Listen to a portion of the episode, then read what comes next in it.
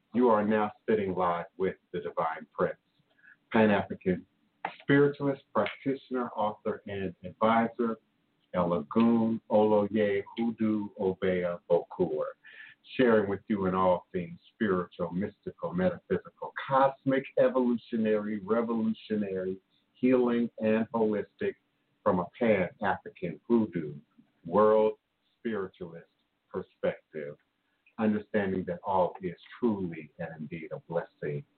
If you can just see beyond the veils, for it is all just an illusion and a test, and one of the greatest divine mysteries of this life cycle. This is my constant prayer, my mantra, affirmation, reverberation, reiteration, and it is my ever-living reality. It is crucial to the very foundation of my inner standing, my teaching, my walk, my works along this divine, all-blessed and journey. It is how I, the divine prince, make sense out of all that we are challenged with here in our daily existence on Mother, Father, Earth. And it is my personal place of power and inner standing, the place from where I begin, the place from where I realize and crystallize all my endeavors, understanding that I and I alone create and co-create my divine destiny, and I alone create and co-create my divine, all-blessed reality. And so it is, and so it is. Ashe, Asheo, Ashe. Today is Monday, April 6, 2020, and today is my sister, my beloved Wapani One. This is her birthday today, and so I invite you to join me in giving her blessings and salutations and greetings for her birthday. Also, my mom is present with us right now in the room. So I also am always humbled and grateful for the presence and the participant family, and particularly my mom and Sister Pani showing up with me here in this sacred space, revolutionary Hoodoo, secrets and recipes. And for that, I am truly, truly, truly, truly grateful. I always want to acknowledge the powers and spirits of the day. And so we acknowledge our ancestors at any given moment, time, space, the shoulders on which we now have our very being, the grandma and the grandpas and the great-grands and the great-great-grands. And particularly in a moment like this, in a celebration of a birthday, we acknowledge all the great and mighty DNA and genes that stood up to give us this moment. Indeed, if just one piece is moved out of position, just one person is moved out of the story, out of the equation, none of us would be present here right now in this moment. So we always give acknowledge. We always give thanks, gratitude, humbly for those who laid the foundation upon which we now stand, those who came before us. So I acknowledge Mert. I acknowledge Merdeith, for without her, we would not be present. We would not have our being. And I owe a great deal of my skills, and my ability to navigate life because of my grandmother, because of my mother's mother, and because of Wapani's grandmother. So even in this moment, as we acknowledge your birthday, beloved, we acknowledge the spirits and the ancestors and those who came before that created the divine being that is you, the queen that is you, the goddess that is you. My co-host, if you will, to the audience for always being present. Nubian Sun, thank you so much, for beloved, for showing up today. My earlier greetings were first directed specifically at you, and so I appreciate you being here. Buffy Cooper Peterson, thank you so much for being a part of the chat room. Martha Martinez, thank you for showing up and being active in the chat room. Julia Rose, greetings, beloved. Seven the Gentleman, thank you so much for being present. Of course, my mom, Gary Bonsell Savage, thank you so much for your love and for creating me and for creating Wapani and for being a part of the space today. Thank you, Afa Warfia. Afa Warfia, thank you so much for also your greetings from San Francisco Bay Area and Richmond Hood and North Carolina. Thank you Keisha Smith, and all those who I may not have seen or missed or neglected. Thank you, Keona Carter, our moderator in the chat, who sort of helps me to together and maintain some semblance of civilization in the chat room. Thank you, Keona, for all of your help and your support and your love. Wapani certainly appreciates all of your birthday wishes. Brewer, thank you so much for being present. Orisha, Eva, Orisha, Mojuba, Orisha, thank you so much for being present. And Nikki Walker, thank you, beloved, for showing up in the chat. Just jokes, folks. Thank you. We always need jokes. We always need humor, particularly in this present time and space, particularly in this present season. So we appreciate your energy. Andrea, thank you so much for coming. Ashna, thank you for your greetings and your salutations here on two platforms, Blog Talk Radio, blogtalkradio.com/the-divine-prince. And my live listening and call-in number is area code 845-277-9143, 845-277-9143. When you're ready with your question, comment, or request, do press the number 1 on your telephone keypad. I will acknowledge you momentarily and open your mic and bring you into the conversation. Area code, I'm going to call out your area code first. If there's more than one person calling from the same area code, I'm going to call out your area code and your exchange. Area code 314, who's calling and where are you calling from? This is Wapani calling from St. Louis, Missouri. Happy birthday to ya. Happy birthday to ya. Happy birthday. Yes, girl, thank you for calling in. And happy birthday to you, beloved. Thank you. I've been anticipating this program because it's so edifying. It feeds my spirit. I have so many questions I wanted to ask today. Well, let's get right to it.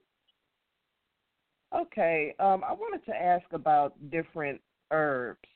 I've read that, the book that's out about eating right for your blood type. Yes. And there are different things that you should or shouldn't eat depending on your blood type. There's power in the blood, but that's another question. But anyway, do you believe that different herbs carry different vibrations and some people just cannot ingest certain herbs?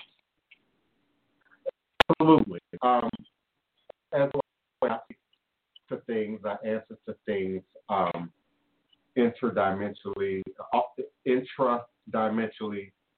from multi levels. To keep it simple, from the earth, then the spirit, and higher octaves. So that's at the most basic level. Everybody can't eat everything. Everybody's body type is not designed for every type of food or item that might be available that people might be eating. Some people have allergies to. Some people are allergic to. And it's not always the case of acclimation. I know there's a tradition, for instance, in Nigeria, in certain regions, in certain ethnic groups in Nigeria, where they begin giving babies, infants, pepper at a very, very young age. And the reason for this is they have many food items that have high spice, hot peppers, hot, some of the hottest peppers in the world in them. And so they want the children to be able to eat the food, to be able to adjust to the food. Now, of course, that's acclimation. There now is a new, I'm not sure if it's I think it's a pill, but it's a ingestion of peanut and peanut products, but in smaller doses in order to allow children who might otherwise be allergic to peanuts to develop a certain immunity, a certain level of protection, if you will, to peanuts. So we know that everybody can't take every herb, or everybody's not going to respond to every herb in the same way. And as a legal disclaimer, because I have to have my legal disclaimer, I can't give medical advice technically.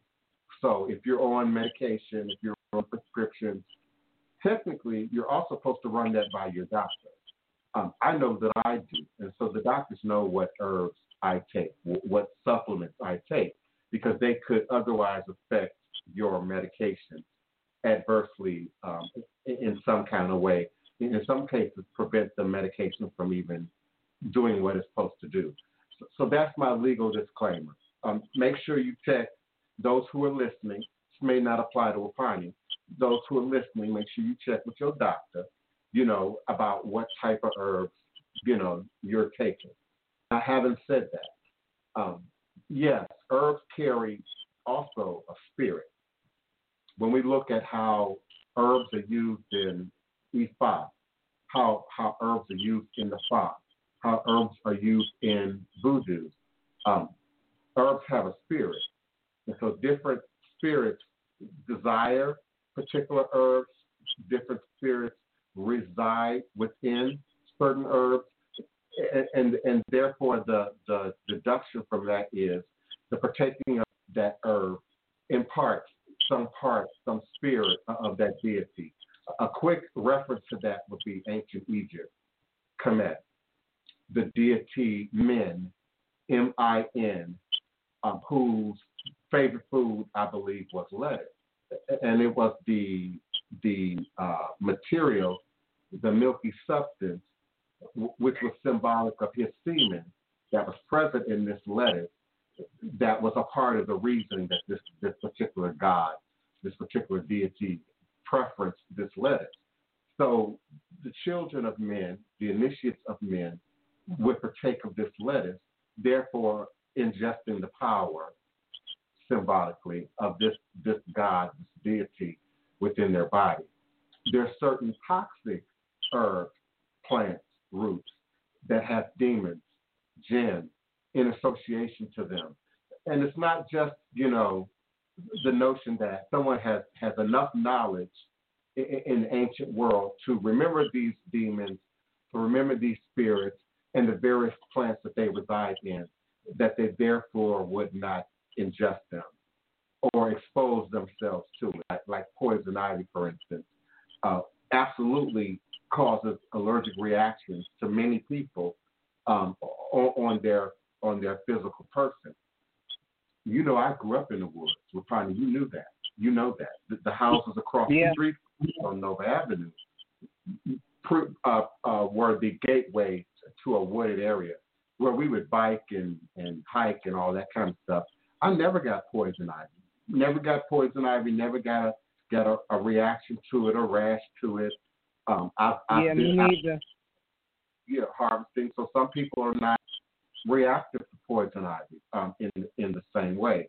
So indeed, you have to look at the people, places, or things in terms of the application of the herb, the root, the plant, the bark, the organic material and matter, the mushroom, but then also what application you're trying to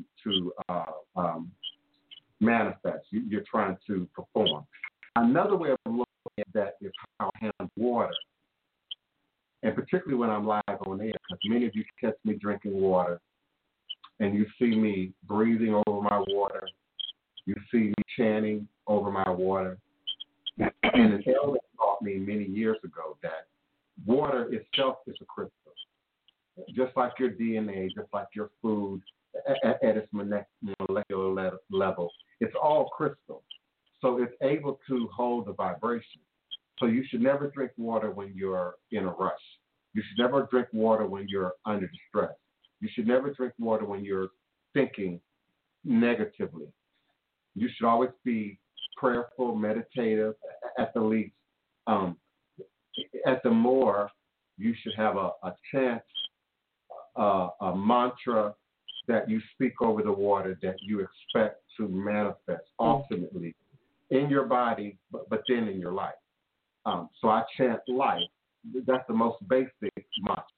Chant life over your water. Chant prosperity over your water. Chant health over your water. Chant renewal over your water. And remember to breathe.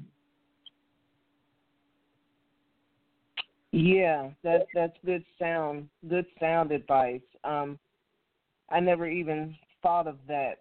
I do affirmations throughout my house when the energy feels funny. And with the different herbs, I use them as medicine. There's a lot of powerful herbs out there that can take the place, actually, of these narcotics. But, again, I'm not a doctor. I tell people on my page all the time, don't do as I do. Do your own research, and I'm not telling you what to do. I'm just sharing my experience. But, yes, the herbs are powerful. Different foods you eat are powerful. And we can really heal ourselves with what we eat. And particularly right now. Forgive me, you two. I don't understand why people see me on air, find me interesting, locate my phone number, and then call in the middle of the show. If you want to call me on Blog Talk Radio, please. Call me on my Blog Talk Radio line at 845-277-9143. 845-277-9143. And then I will unmute your mic when you press the number one on the telephone keypad. That's your virtual mic, if you will, and it allows me to bring you into the conversation.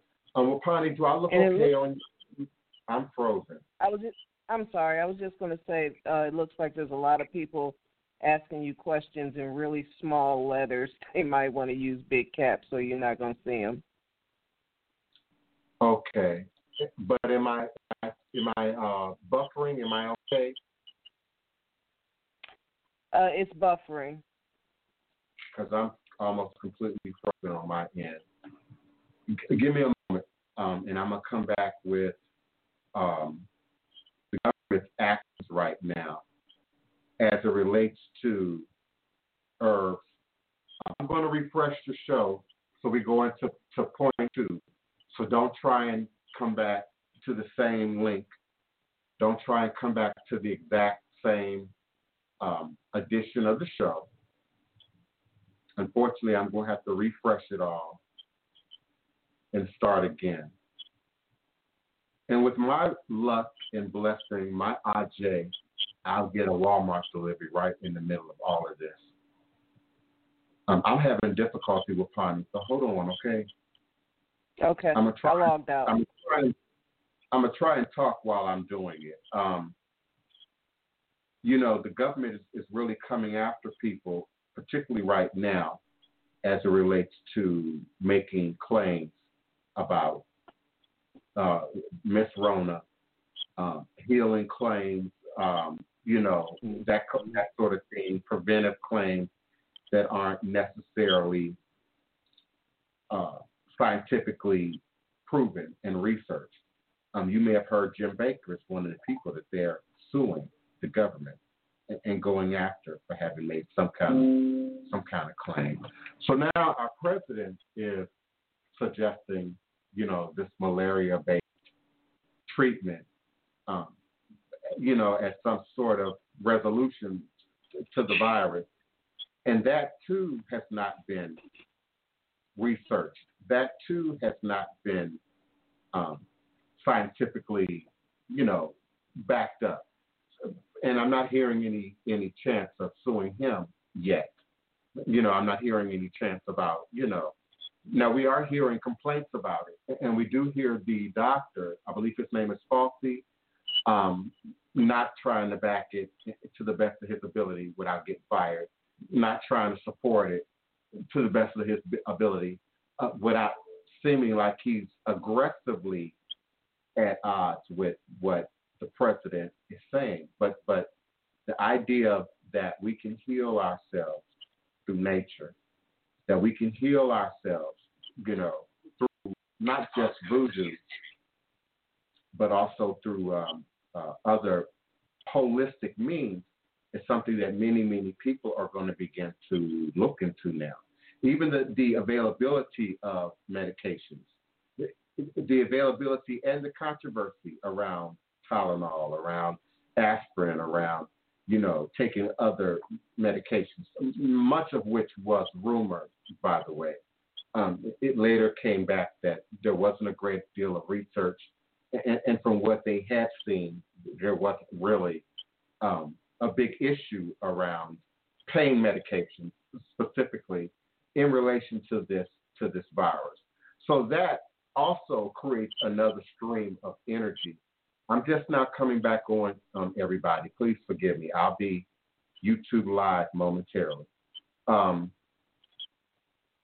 So that also creates the environment, listeners and Wapani, where people are going to want to examine, experiment, look into, in some cases be more vulnerable to other alternatives to medicine. We can't even go out to the store a great deal right now. You might not be able to get to CVS, Walgreens, you know, whatever the common drug stores, drug outlets are right now. We might not be able to access that right now. So absolutely, we're going to start pulling out our herb book, pulling out grandma's, great-grandma's old remedy, researching things online. In a very new way in this world that we now exist in. If so I can interject with you. Go ahead, please. I just wanted to say that I strongly believe, Mom and I were just talking about this yesterday or so, that I strongly believe in the middle of calamity, there is great potential for growth.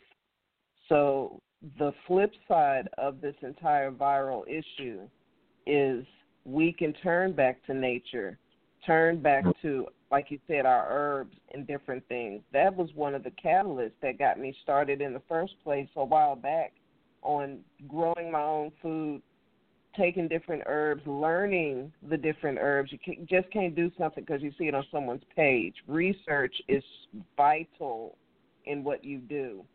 And even though it's a calamitous situation right now, there's something to grow and learn from that in the midst of it, because you'll start to do new things and create new vibrations that you've never done before. And I think it's vital that people take advantage of that opportunity.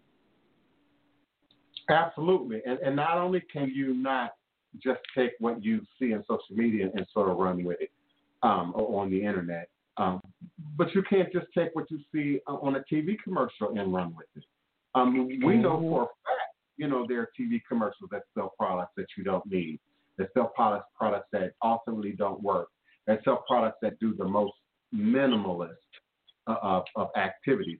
One of the most recent ones that really works my nerves, and don't laugh at me when I do this now, one of the ones that, the newest one that most recently works my nerves is the rose quartz phenomenon. I got rose quartz. Why I can't dab my eyes? Why do I need, why do I need a $20, $40 product that you're now selling, you know, to apply rose quartz magic and self-love, you know, to my face? Wapani, you ain't responding, so maybe you ain't seen the commercial, but many people in the sound of my voice have seen this commercial. And it's a little roller, almost like a paint roller, but it's small. Just for your face, okay? I've seen that. I've seen the commercial. They suggest that you can use your own, you know, aging serum, fine line serum, whatever serum. So really, it's an applicator. It's a fancy, expensive applicator, you know. But they claim that the coolness of the rose quartz, you know, lessens your puffiness and helps to decrease, you know, the look of aging and all this other, you know, flawless results that they suggest. And you can go to the rock shop and get you some tumble quartz, you know, for the low, you know, and do the same thing. So I agree with you wholeheartedly that, you know, we have to be erudite. I think it's a part of a problem with the West in general that I speak to often in many different ways. Often I'm speaking about hoodoo and wannabe root workers and wannabe witches.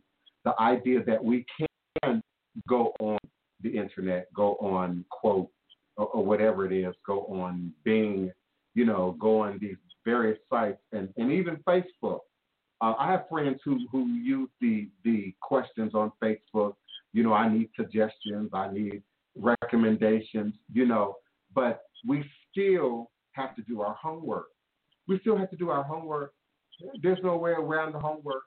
You still got to be clear about what it is that you're reading, what it is that's being offered to you, what's being suggested to you, what the proposed results may be. And so even, the medications that are pushed at us, then have this long, half the commercial is what it might do to you. Half the commercial is the side effects that might be created or recreated, by using the product. And so I don't want people to think that it's natural. It must be all safe. I got it out of my yard. I got it out of my garden. I harvested. So because it's all natural, it's all safe. All safe does, all natural doesn't equate to all safe. Organic doesn't equate to all safe. And indeed, your body or your child's body might respond differently to certain herbs as opposed to others. So we still have to do our homework. But yes, the idea that herbs carry a spirit, they carry earth spirits that are attached to them. Gnomes, for instance, are said to be attached to gardens and gardening and cultivating.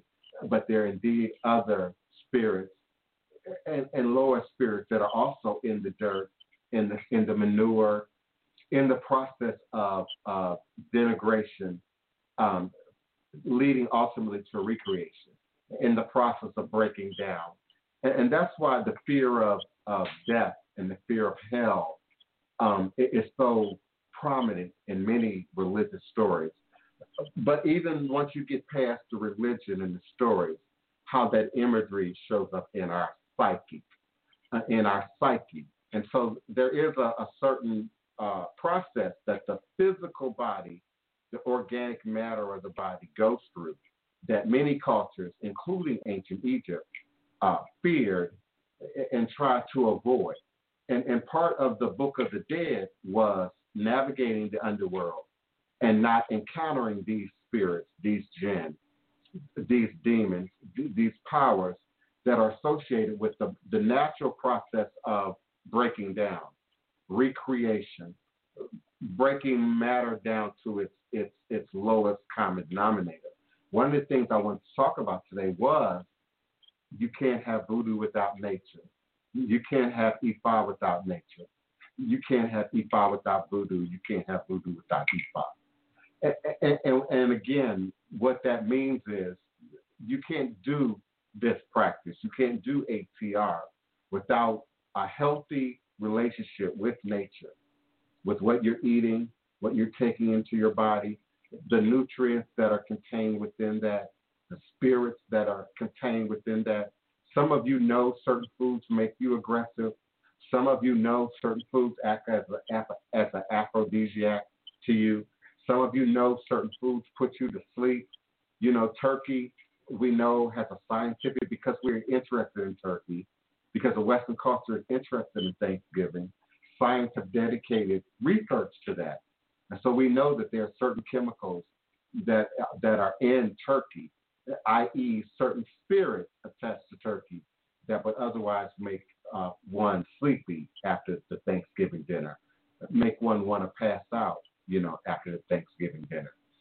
I find it interesting that in this knowledge of food, how difficult it is for the human, including myself, to not eat certain things or to change our attitude about how we eat. And I have friends and peers who are vegan and vegetarian or on some very specific regimen. that they seem to be flowing in, operating in, you know, with ease, you know. I am flexitarian. Well, Pony, you know that, and many other people know that. Yeah. For those of you who are unfamiliar, a flexitarian, F-E-L-X, flexitarian, means that I'm flexible.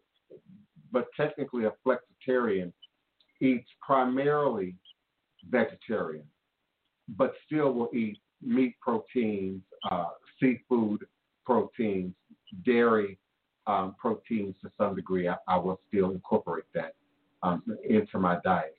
And I'm still in a state of evolution, as many of us are. But I notice how I feel when I eat healthy fruits and vegetables. I notice how my spirit when I eat healthy fruits and vegetables. And there's a tingling sensation that goes through the body, you know, when I juice fresh things, organic things, and take them in. And I see the heightened activity in my third eye. I see the heightened activity even in my chakras. When I wake up in the morning, often my fourth chakra is cloudy. I do a lot of spirit work in my sleep, in my dream state, as we all do. And I often wake up and my fourth chakra is cloudy. I don't know how I want to feel. Left or right, up or down, negative or positive. I'm not sure in that first cloudy state when I wake up. And it takes me some time to wake up. I'm not a person who wakes up to an alarm clock, first of all. I don't wake up to alarms. If I have to do something at a specific time, I sleep early enough so that I naturally wake up in rhythm with my schedule. So I don't sleep to alarms.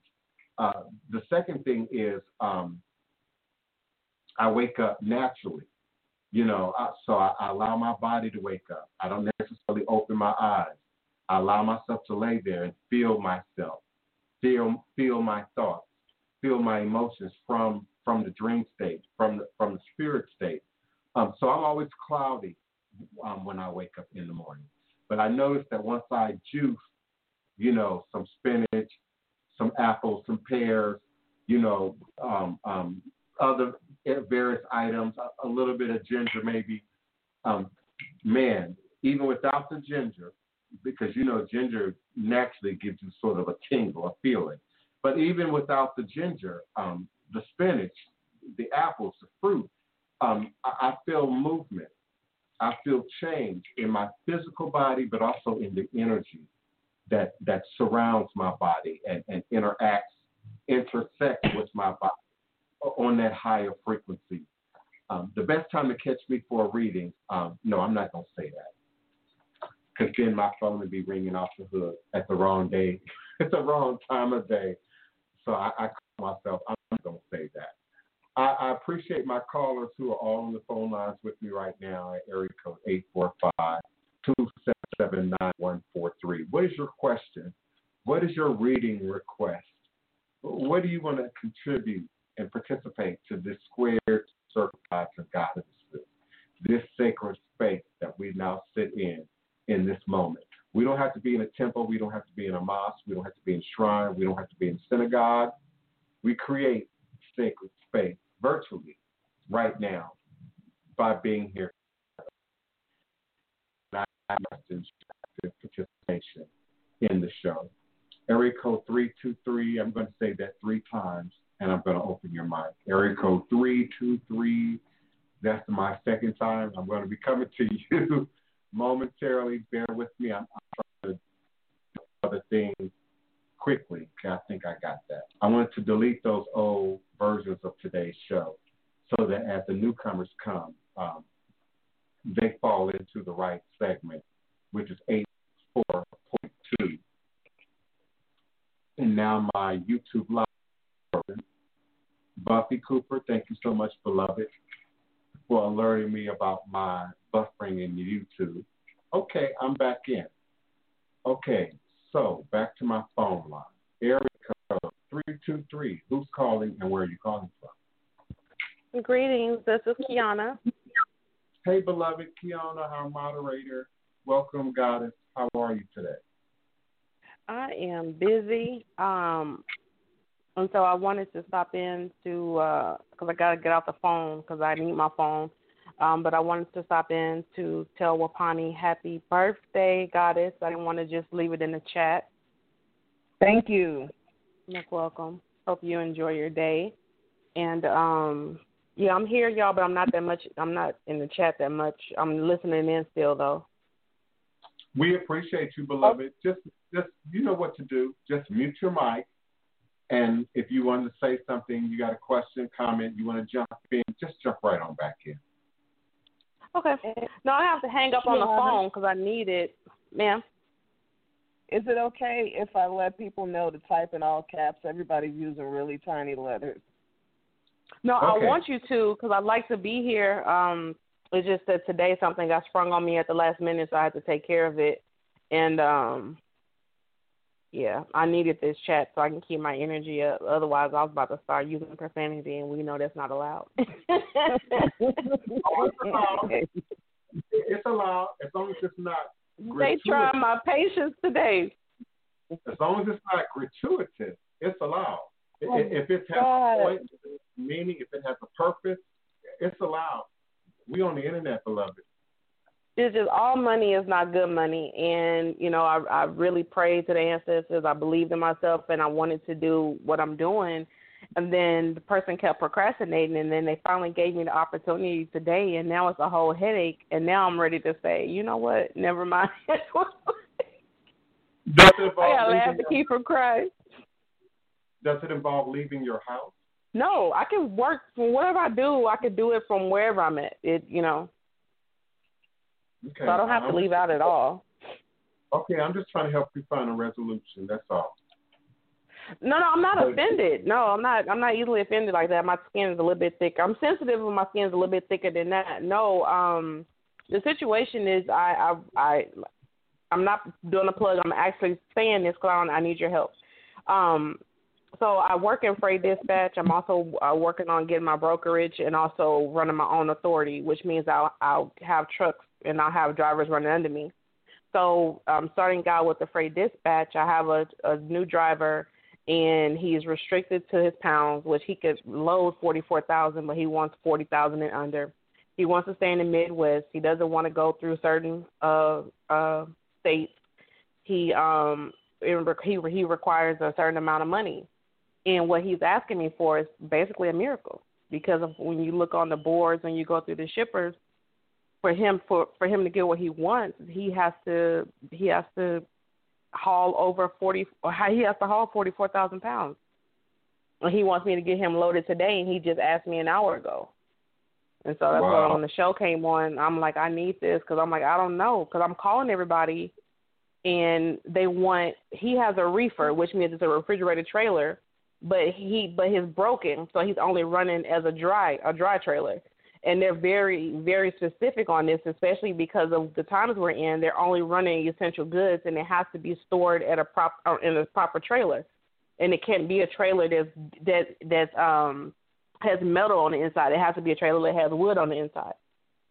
And so, yeah, this show is much-needed therapy for me right now. Well, handle your business. You got to make your coin. You got to make your coin. So handle your business. We love you. We appreciate you. We support you. We got your back. Ogu got your back. Oshosi got your back. Eshu got your back. And today we thanks and acknowledgement for, of course, the powers that be and always the ancestors, but we also acknowledge Fa and Ifa, the power of divination. So you might seek a divination today. You might want to look deeper at things today. In my house, I'm looking at the spirits for my house, my house members, my family. And, of course, I threw an Odu on Rona. Some of you know this. Obar Meiji falls for Roma, coronavirus. And one of the Odu present in Obar Meiji is stay home. Just stay home. And today is an opportunity to get in the dirt, to get in your gardens. Beloved Wapani, what do you plan to do today for your birthday? Work in life, work outside in the garden. I've already rinsed out all of my troughs from last year.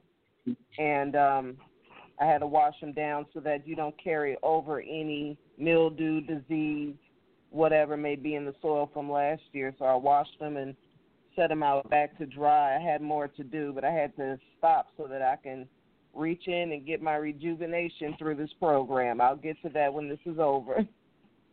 Well, all is a blessing. All is a blessing. If you have questions, comments, requests in the chat, or something in which you wish me to respond to, please do type them now in all capital letters. I hesitate because I buffered for a second. Please do type your questions, comments, and requests in all capital letters in the chat, and I will be able to see them better and respond to you. Of course, you can always call me at area code 845-277-9143, 845-277-9143. When you are ready with your question, comment, or request, do press the number 1 on your telephone. Keep that. Just jokes, folks. I am attending to the buffering to the best of my ability on this end. It's just been temporary, so I'm not going to end the show. I'm still at the present 84.2, but it gets bad enough. I'll start another show, and I'll try and remember to alert you in the chat. I want to talk about hoodoo, voodoo, obia. I want to talk about the season and the weather of the day. And I invite your active participation. Anyone whose mic has been previously open, as long as you stay on the phone line, your mic will remain open. You can mute yourself if you wish so that we don't hear background noise. But then when you're ready with your question, comment, or request, please just jump on in there, unmute yourself, and then jump back in there. New callers, press number 1. It looks like Nikki Walker has a phenomenal question on YouTube.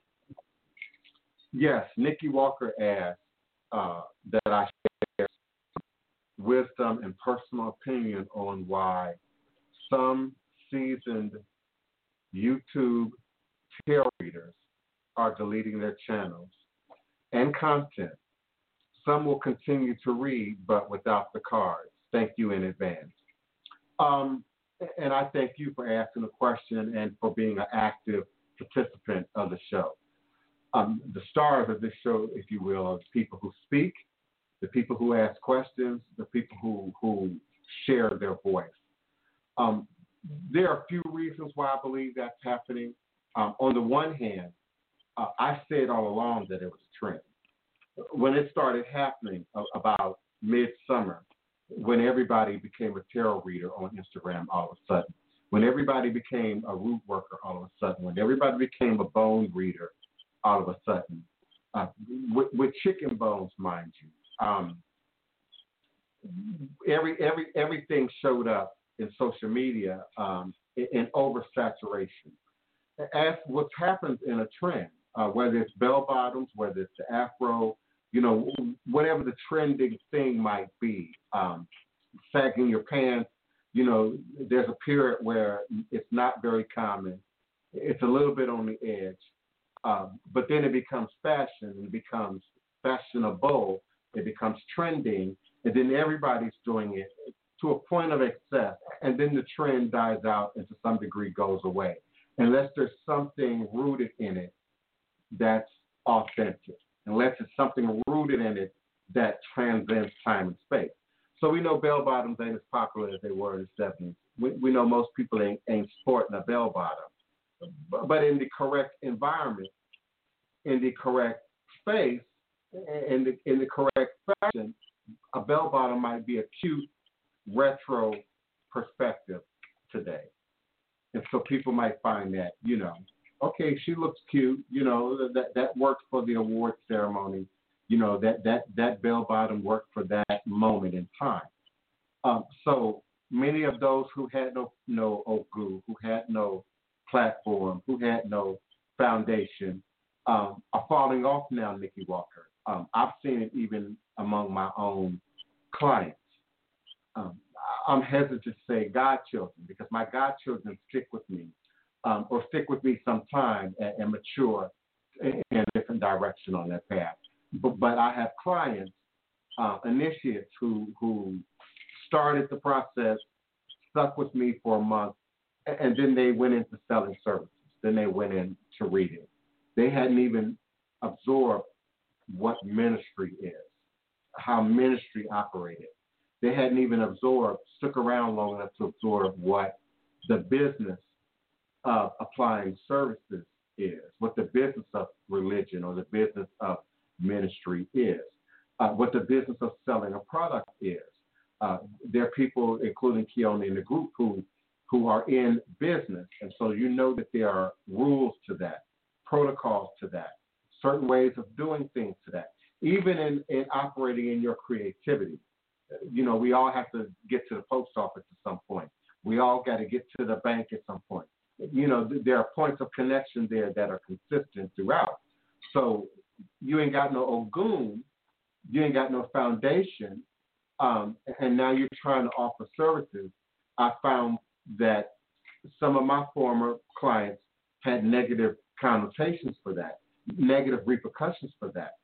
It showed up in their health, or it showed up in their finances, or it showed up in vampiric, parasitic friends and followers that they now have that want them to turn those tarot cards over, you know, all day and all night for the minimal amount. Often they were operating for the minimal amount.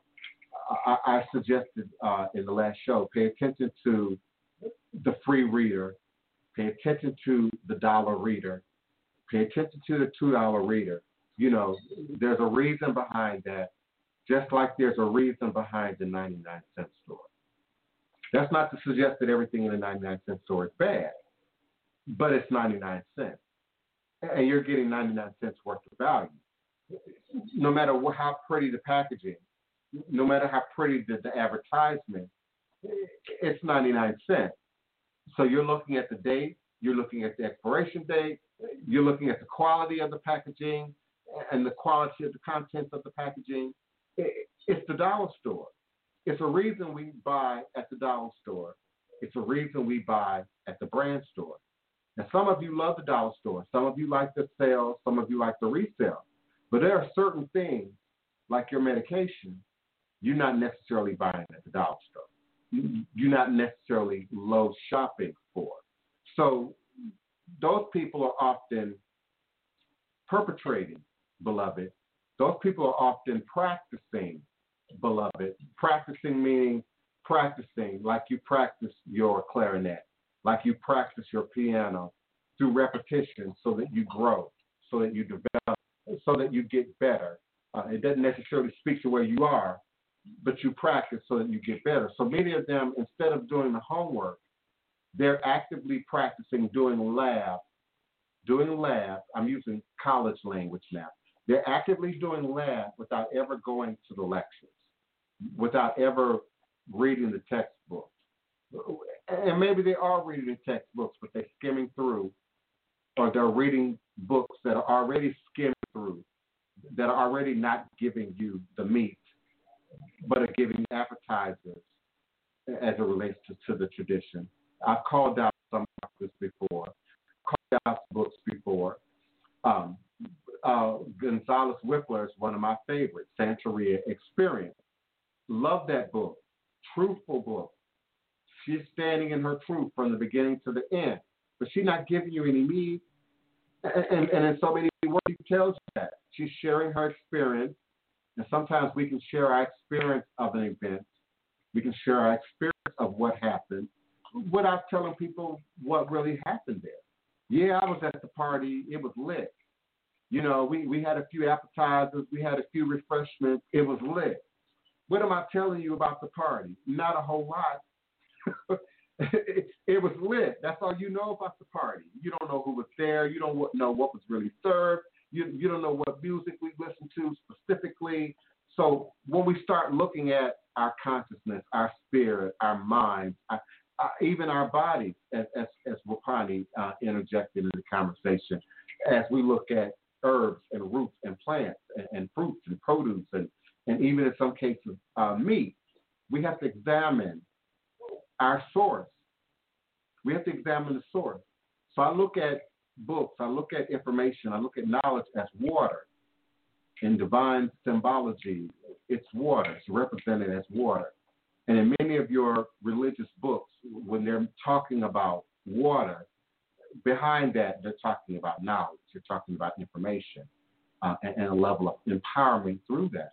So if you don't have the correct information even about your plants or what's available to you, then you're not utilizing them to your best advantage. Even I discover new information, discover new plants, discover new applications for plants every day.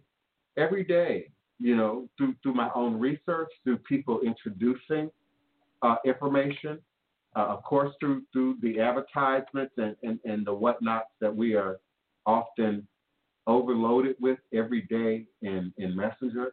I put up a post about that earlier today, too, about Messenger and my attitude towards the random viral sending of videos and information through Facebook Messenger. You know that's a trap. Often there are viruses attached. There are frauds and scams that are often attached. So you've got to be careful about responding to everything that's sent to you in Facebook Messenger and then resharing that.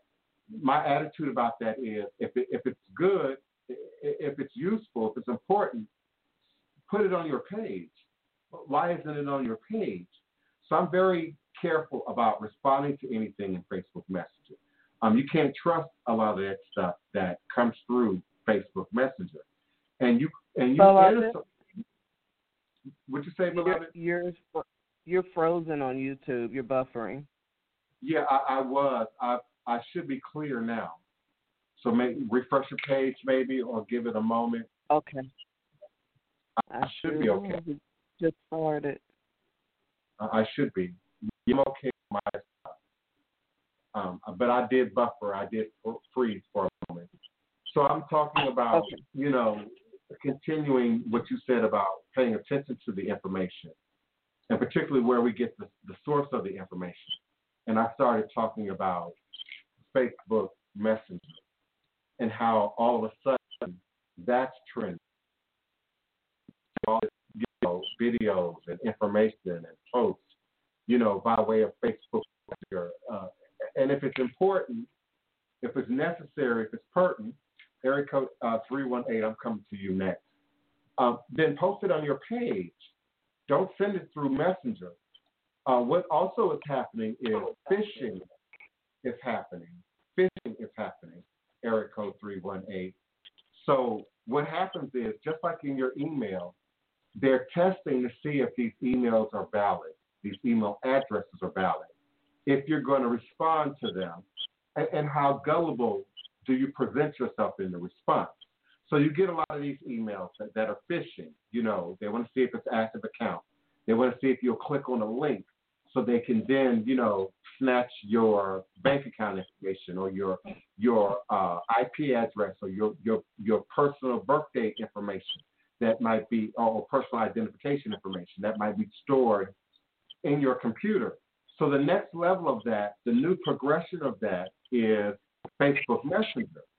And so once you start clicking on those pictures, clicking on those links, and it might seem innocent at first, the next one, or you might get 10, and then the 11th one has a trap connected to it, has a virus connected to it. So I'm getting instant messages from my mama who don't send instant messages. I'm getting weird responses like, you know, what's up?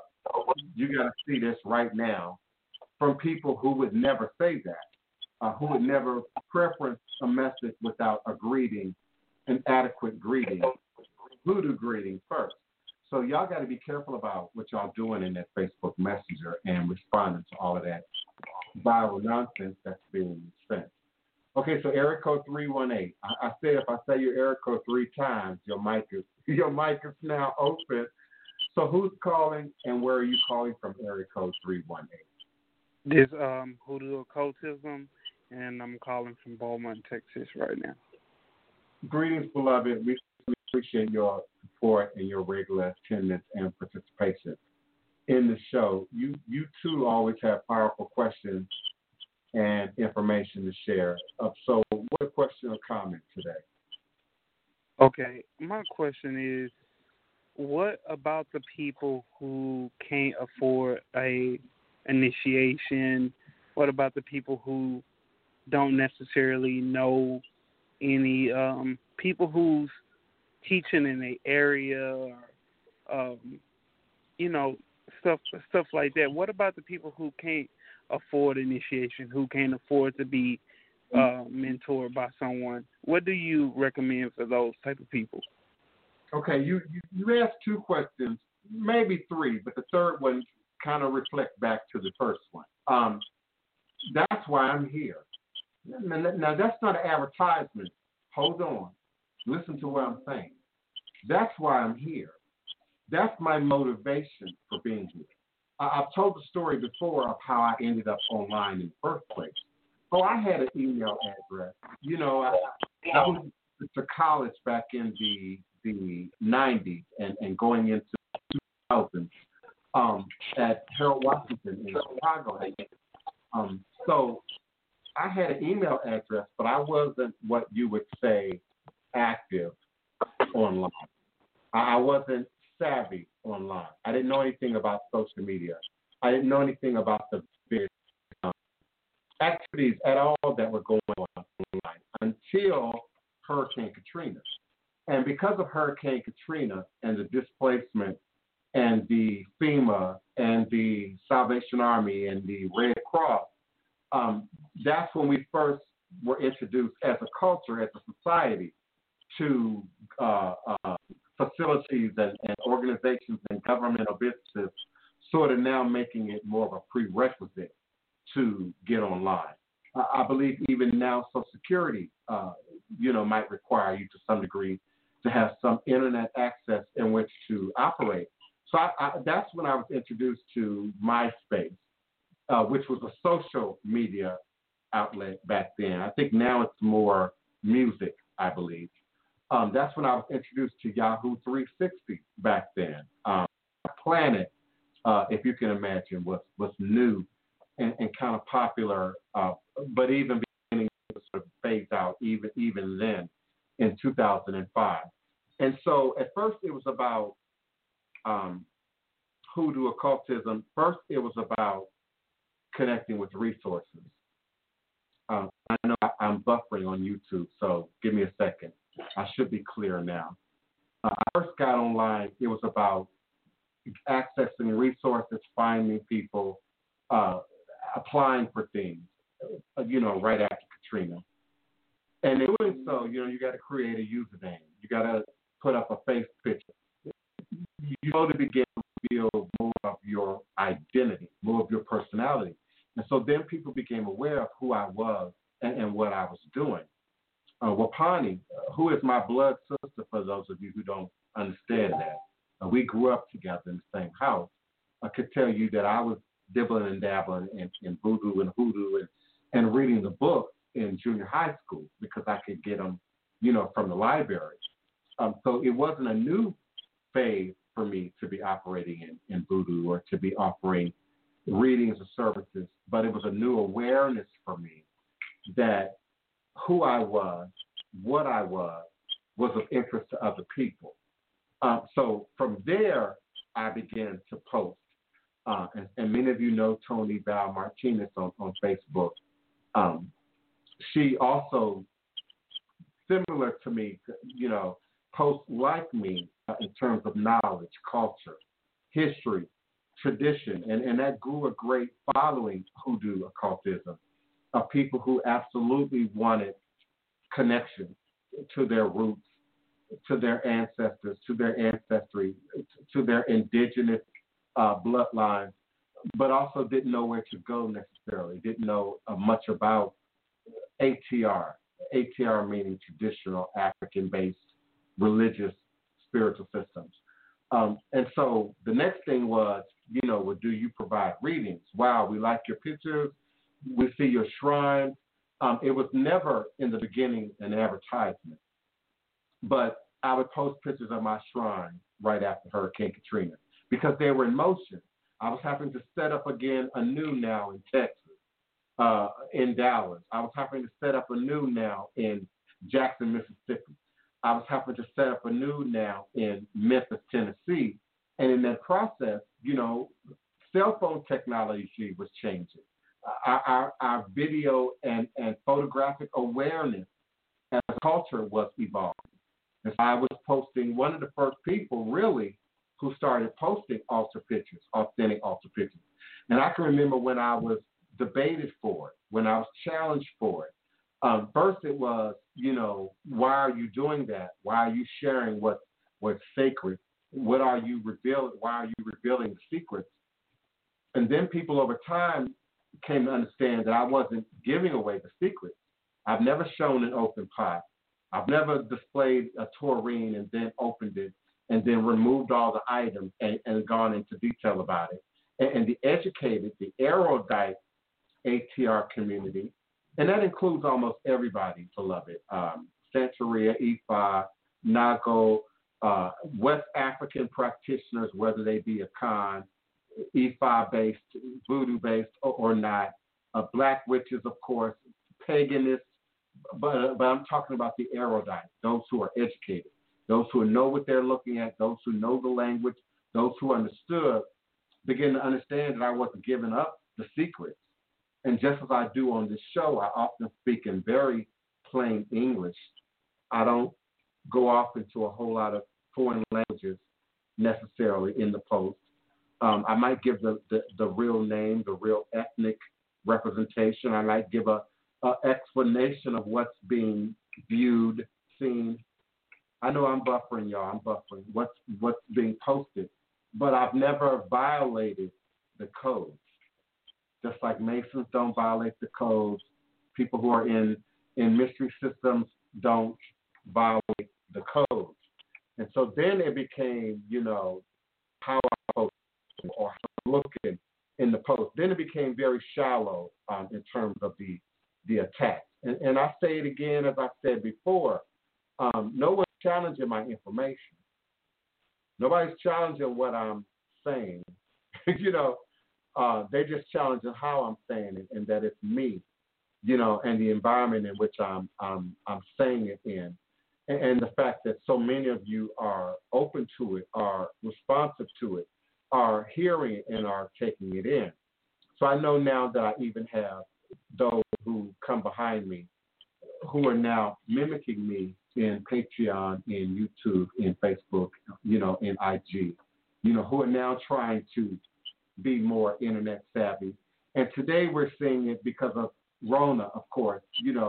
Everybody's in it. Celebrities, comedians, entertainers, writers, politicians, everybody now is learning the internet anew because of coronavirus. Everybody's reintroducing themselves to YouTube. So we anticipate competition with Pony. Can I ask you a question real quick? Sure, but let me get this out first. We anticipate competition with Pony. We just have to check our information. If you have someone who is sincere in wanting to become initiated and they have no funds, how can they do that? Well, just as to a occultism question is asking me, and I know I didn't fully give the response to that. You got to find a teacher. You got to find a mentor. You got to find somebody who's legit, who is already within the system. The thing about that is there aren't very many who are available. There are those who exist, for instance, in parts of the world where media is not relatively available. Internet is not relatively available. But for the large part, you can access almost any tradition authentically by way of your technology. But you can't do that without doing your homework. Like what Pani said, otherwise you will be beguiled. Whether we're talking about you anticipating a response to a particular plant, herb, or root, or you activating what someone says in social media and expecting to get some kind of real result from that. You know, we see spell work in YouTube. We see candle burning in YouTube. We see it in Instagram. And everybody's working some kind of magic. But there's not a whole lot of rules being followed. It's not a whole lot of protocols being adhered to that someone who knows already can visually latch onto. So someone who doesn't know Wapani, someone who doesn't know hoodoo occultism, is therefore being tricked. So you got to go to your research. You got to go to your book sources. You got to go to your search engine and seek out people like myself who are authentically operating in a tradition. And I often say they should have a print. They can't be brand new. It can't be, oh, no, I just jumped out of the box today. So you might say, okay, well, I had access to the internet in 2005. But even then, in Yahoo 360 and Facebook, even today, I get people that go all the way back to elementary school on my Facebook. People that go all the way back to high school on my Facebook. My mama is in social media. My mama was here on the show. So do your mama know you're a witch? Do your grandma know you're a root? I ask that question sometimes facetiously, but seriously. Who are these people who are saying that they are practitioners and where's their footprint? I was born in spirituality and religion. I was born in the church. I was born in the Black Spiritualist Church. Quickly moved into operating in the ministry of music, which afforded me to hear it from the pew, but also to hear it from the pulpit, to see it from the front, but also to see it from the back. And again, me and Wapani were operating in the spirit realm in elementary school. She and I taught meditation as children, you know, and traveled to other parts of the world, particularly China for some reason. You know, as kids, you know, we played around with astral travel and teleporting your spirit to other locations. Sometimes those skills come from abuse. Sometimes those skills come out of tragedy, and we learn different ways of seeing things, addressing things. I know in the unfortunate circumstances of rape, you know, we know sometimes a person will leave their body. Their spirit will remove themselves from that moment and place and time. So there's a level of spirit activity there that we learn to harness. And so there are people who can remove themselves. I know me and Wapani can remove ourselves spiritually, mentally, emotionally from the moment within seconds. You know, all we need is the cue. All we need is the trigger, and I'm out of there. You know, I'm very sensitive to negative and certain forms of negative. I can smell it. I can sense it. The hair stands up on my arm. And immediately I have to sever that connection. But knowing who to follow, knowing who to go into mentorship requires doing your homework about the person. Every day, email, call, instant message about I've been following you, about I've been looking at videos, about I've been looking at the footprint.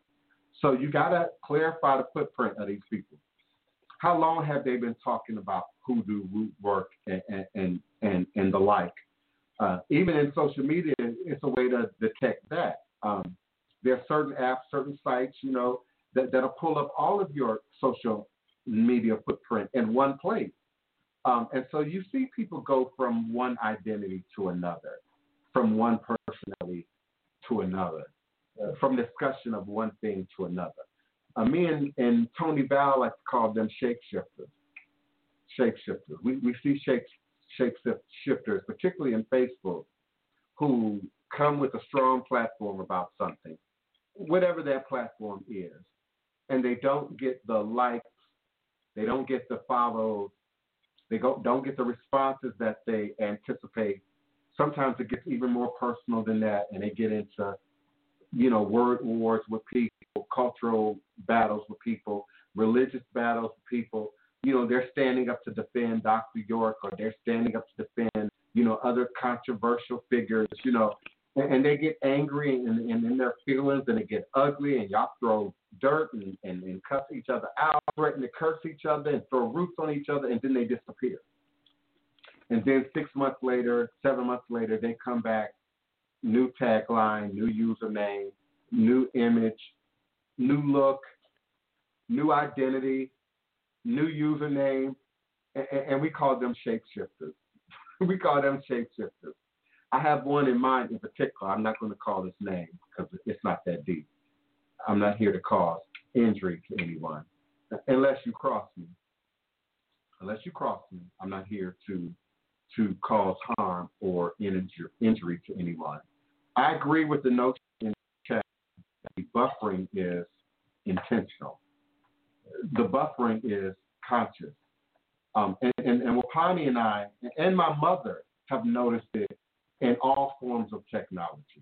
The idea that we're being listened to, monitored, paid attention to, we don't fear that. We're clearly aware that that's a reality. But particularly in technology, Wapani and I could be discussing the deepest of issues, the most controversial of issues, and the buffering starts. The technology issue starts. Even in texting, my mom and Wapani and I communicate several times a day sometimes in text. And sometimes I'm completely out of order. Or a response that was sent at 1:17 p.m. U.S. Central Standard Time doesn't show up until 3 o'clock a.m. or 4 o'clock a.m. So the material is completely now out of context. And some of y'all are too quick to get in your feelings. I don't do that. I assume always that there's a problem with technology, always. You never know what people really mean in a written text. You never know what's really being said in a written text. So unless it's the most basic thing, the most simplest thing, or something that's just really not, you know, severe or urgent, you know, I kind of take it with a grain of salt and I keep moving. If I think it's important or I'm really not getting it or I really need to understand, I'll pick up the phone and call upon it. I'll pick up the phone and call my mother to get clarity. I never assume what I'm seeing in the text is exact, especially if it's something of importance, because we ourselves, you know, going back to 2005, 2007, began to really notice a consistent pattern, technological glitches and interruptions and breakdowns when important things are being said, are being disseminated. Wapani, are you still with me? Would you agree with that? And the callers, I'm coming to you. I had to make sure my mic was unmiked, you know, so I can hear. Listen. If I open your mic, you're always unmuted. You just have to mute yourself. I mean on my end. I had muted my mic because there was some background noise. Okay. I think that the energy that is in the atmosphere right now is dark. And that dark vibration, everything is energy. So it will touch your communications. It will touch your relationships.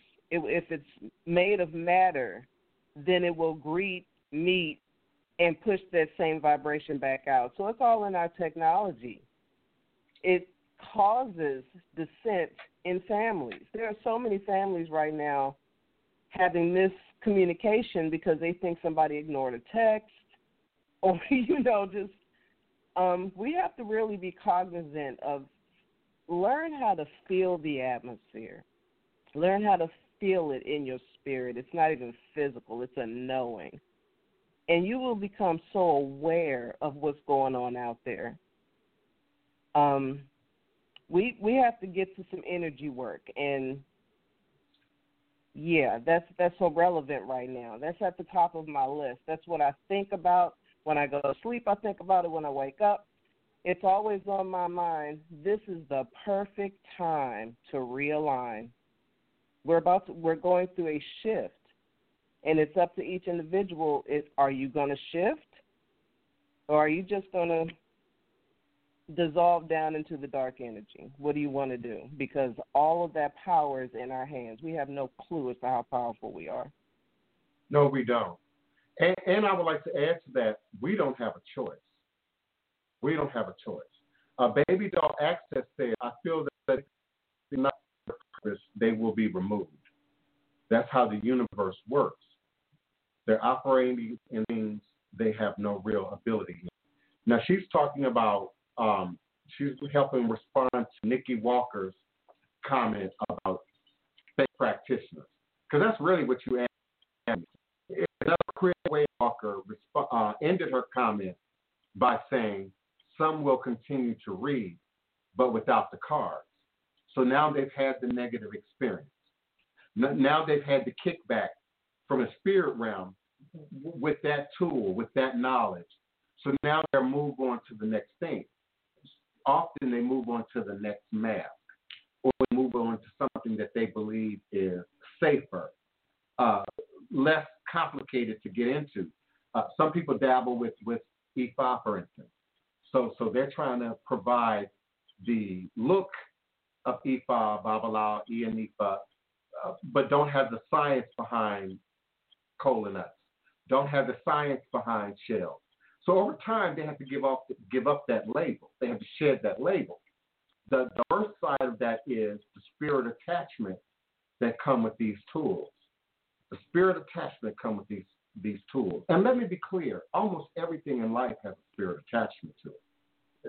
That is sort of the wisdom behind animism, and our indigenous ancestors who practice what archaeologists refer to as animism, the ability, the understanding that all things in creation inhabit a spirit. All things in creation, come from nature, come from matter, come from wood, water, fire, air, gas, or the ether, or the mind. And so therefore, everything has a spirit attachment. Some things have a muted energy, a less important energy, an energy that's not as strong, that's not as drawing as others, like plastic, for instance, has a muted base, low energy. It's not going to hold much of a frequency, if you will. It's not going to hold much of a program, if you will. But plastic can harbor lower negative energy, arguments, fights, disputes, disruptions can be set up in plastic. So the tool, Nikki Walker, that they then revert to next is often something that they feel is either going to be safer or helps them to avoid some sort of political, cultural, ethno context in which somebody can, come and attack them with. Hoodoo practitioners, voodoo practitioners, root workers, phobias are always under attack. Even the most basic innocent attack of, how real are they? How much do they really know? That sort of attack is constant. Whether it's the literal attack, somebody called you, sent it to you directly, sent it to you in the email, post at you, that kind of thing. But also the evil eye. The people who are looking at your profile, looking at your page, looking at your video, thinking about what you say you are, what you say you represent, and feeling some kind of way about that. So there's a person who's watching me right now at 2:15 in the morning who is Christian, who is evangelical, who don't believe none of what we're saying right now, and you're projecting negative energy at me. You're projecting toxic energy at me. And so some people might say, but it's a film. It's a video. It's not in real time. But look at Islamic culture. Look at Muslim culture. Look at Arab culture. once upon a time, they didn't allow you to photograph them. They didn't allow you to take pictures of them. They're ethnic groups indigenous to North America who still won't let you photograph them for the fear of you capturing their spirit, capturing their energy, having something now to focus good feelings or negative feelings onto. And so they understand that there's an energy attachment there. We hold on to grandma's picture. We hold on to the baby's picture. We hold on to our children's pictures when they were young because we want to hold on to that moment. We want to hold on to that feeling. We want to hold on to that energy. We want to hold on to that memory. And so there are Wapani, dark practitioners, witches, wannabe witches, who are using pictures, even people's names, to project negative energy onto them in the desire for negative occurrences to occur, negative occurrences to take place. And there's a degree of power there. There's a degree of energy there. But there's no reason to fear. The person who walks righteously, the person who does no one harm, the person who's done you no harm, who's operating innocently, who's operating blindly, can't be bound by you, can't be cursed by you, can't be harmed by anybody. So it's not something that we fear. It's more of mind your business, mind your path, mind your truths. Stand up in your truth. It's more the message. Those who do deliberate harm, that's a whole nother story. Those who throw a rock and hide their hand, that's a whole nother story. And even the rock that's thrown and we don't see the hand, which is often the case in any instances, whether it's, the workplace dispute, whether it's in your family or your social structure dispute, and the rock has been thrown, and you don't necessarily see the source. You don't necessarily see the hand. We are still able to harness energy, harness power to reverberate that back, to send that back to the source, but also send up a shield of protection, or a protection that prevents that from penetrating, from passing through. I hope I'm addressing all of my questions, particularly in the chat. Erico 305, forgive me, 305, I'm coming to you right now. Erico 305, your mic is open. Who's calling and where are you calling from? Andrea from Miami. Greetings, Andrea. Greetings, Miami. How are you doing today? All is a blessing. All is indeed a blessing. I got food. I got drink. Yes. I have accommodation. I have smoke.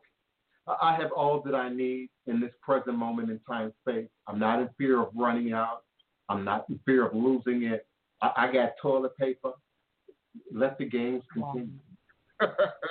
Oh, no. I know. Good spirits. Great spirits. That's awesome. Well, listening to your radio blog today, just wondering, you're so uplifted, as you just said, with all those blessings, which we all standing here today and on the phone line today are blessed because we're here. So many people here today that's not here today that can't say what we're saying today. But how do you like the anxiety of what's going on right now? Like it's just like I'm at the end, like trying to just understand it, period, and not have that anxiety, So I'm just trying how to stay calm. Yes, listen. You talking. You preaching to the choir. You that's me. And with Wapani being present and on the phone and listening, that's both easy and hard for me to answer. Because Wapani know me. Wapani know me from childhood on up. She knows my emotional state. She knows when I'm hyper. She knows when I'm not handling things well. She knows when I'm being aggressive or when I'm being a negative. She also is aware of my Asperger's, my childhood conditions, what I grew up in, my past. Right. So she would be one of the best people who would be able to recognize me operating either in control or not. And she's seen me grow. She's seen me develop. She's seen me acquire skills that keep me in balance, that keep me from falling off the rails, that keep me from quitting jobs, walking out on jobs, moving from location to location, place to place. Wow. Even dealing with everyday, normal, social interactions and encounters with people. And there's still things that are quick triggers for me. But I don't make it real in my world. That's the first thing. I don't make it real in my world. I often compare it to cursing activity, cursing ritual. When you do cursing ritual, the protocol is you don't speak that name again. You don't speak of that person, that entity again, because you're continuing to keep it alive. You're continuing to create and recreate. So the first thing is I don't go into a state of denial. I remove in the moment my awareness to my response to the triggers. You got to choose to be happy in the moment. You got to choose to be, even if it's in that moment, even if it's for right now, because really right now is all we have. People say, I'm taking it one day at a time. You know, I'm taking it one moment at a time, one scenario at a time, one phone call at a time to all my phone operators and 911 operators and those kind of people who are listening. You might be okay for the first 5 calls. You know, that 6th call might be the trigger, might be the one that they put, you know, your button.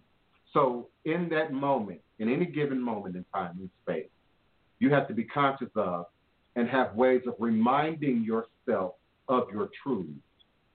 Now, you might need to write that down. You might need to journal it.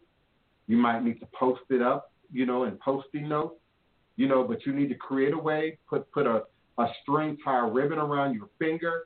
You need to create ways of memorizing who you are. Get a crystal, different crystals or different stones or different pebbles that represent these truths. Now, once you choose the stone, then you've got to program the idea or the thought into it. And you do that by saying it over and over out loud. You do that by writing it down like we used to do in elementary school. Write out 500 times, I love myself. I'm true to myself. I am, you know, whatever your affirmations are. I am calm in this moment. You know, I am, I like to say BP. BP. And I'm talking to you right now. Be peace. You ain't got to be nothing else. You ain't got to be right. You don't have to be in charge. You know, just be peace in that moment. Your own peace. And sometimes we look at it as, you know, peace from a very external perspective. You know, quiet. You know, silent. And sometimes you're in the middle of the storm. So it's not always quiet. It's not always silent. Right now we're in the midst of a storm, very loud storm, raging storm. But we can't physically hear it. In fact, when you step outside your door, when I step outside on my stoop, it's quiet.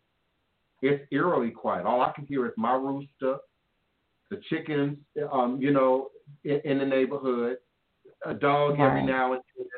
You know, it's eerily quiet. But those who have ears, let them hear. Those who have eyes to see, let them see. Those who have ears to hear, let them hear. Some of you step out on your stoop in all that silence and you hear loud noise. Loud noise. Corona has a very loud noise. And the energy that people are expelling and associated with it is loud and aggressive. You can feel it.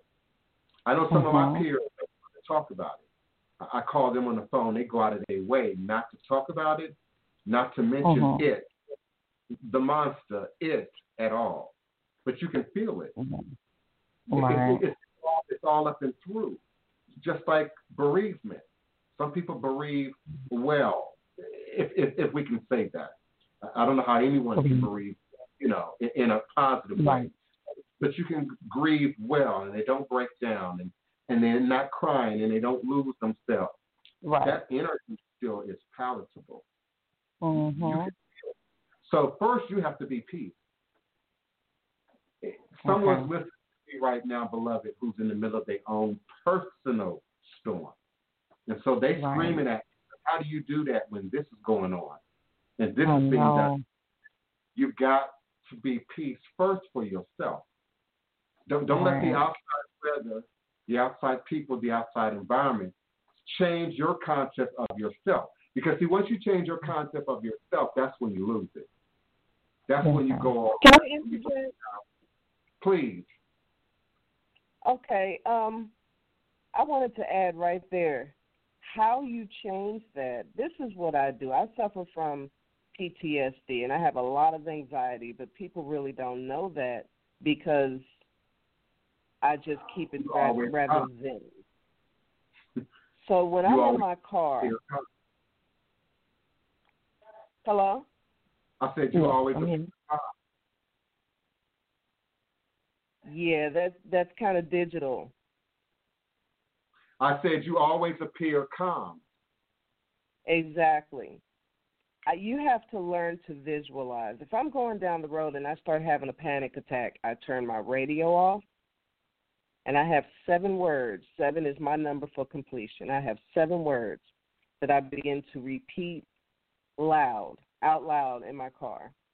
They're affirmations. It could be courage. It could be peace. Whatever you want manifested in that moment, make it a word. Okay. You say those words over and over deliberately. Courage, peace, presence, clarity, direction, liberty, peace.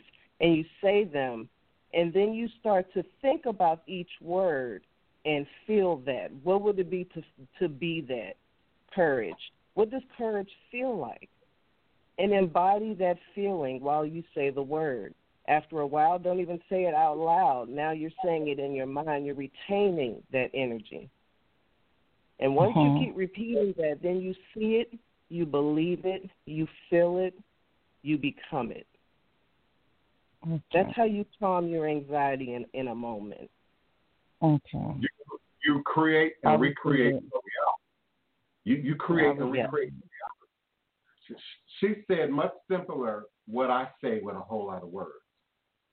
And her mantra was reduced down. Because when we first start doing mantras, especially when you're new at it, sometimes they're wordy, sometimes they have too many words. Sometimes they have trigger words that you know, like hope and I wish, you know, and, you know, that kind of thing. And she reduced it down to a word. And with that, expand, just like she described, well, what does liberty really mean to you? What does liberty look like? What does liberty feel like? What is that reality? And so what she's saying is what I say. Create your reality. And if you have to fake it until you make it, and if you don't like the word fake it, use your imagination. Right. Use your imagination. Envision what that is for you, and then sit in it. It's not checking out. It's not a form of denial. It's a way of recreating your reality in the midst of the storm, no matter what the storm is. For me, it's always a blessing. Right. All the blessings. Those 4 words do it for me.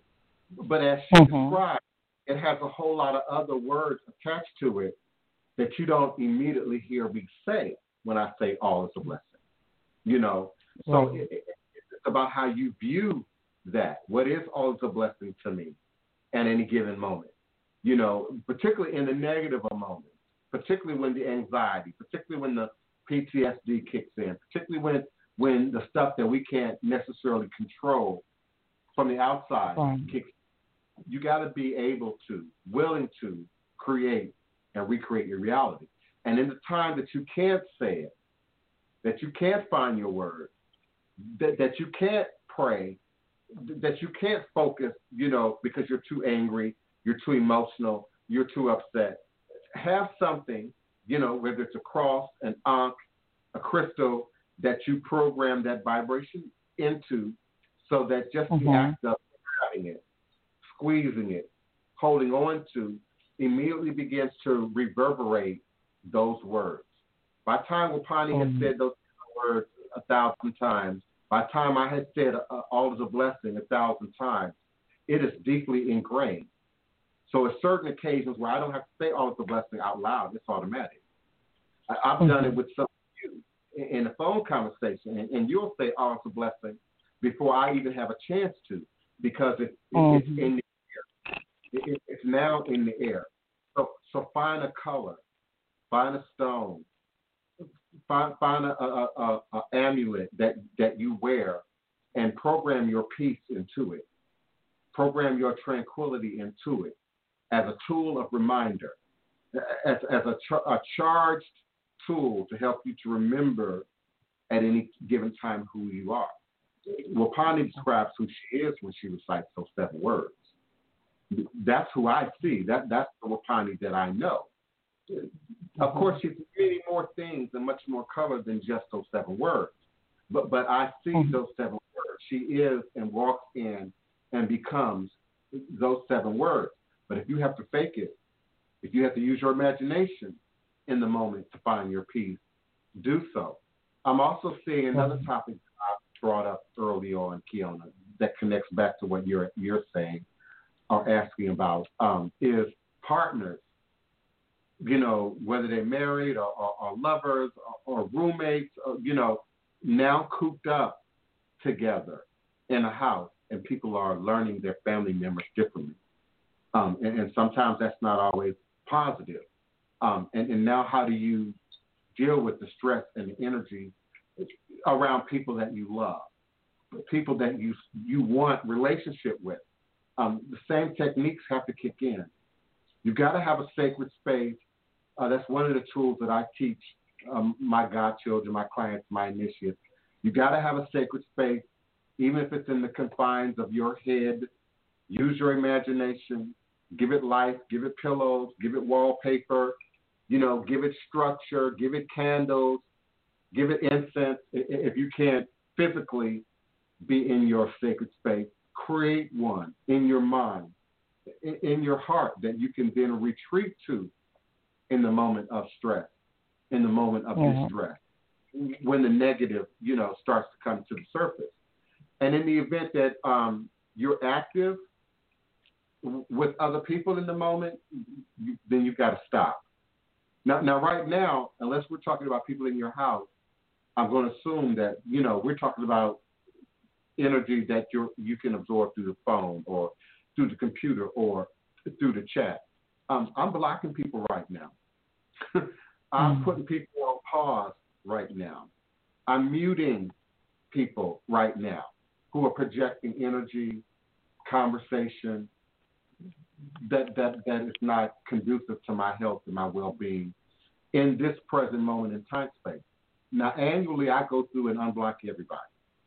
You know, and sometimes, you know, in the fall, I might unblock some people on Facebook. So right now I'm blocking and removing, you know, silencing, putting on mute, letting the call go to the voicemail.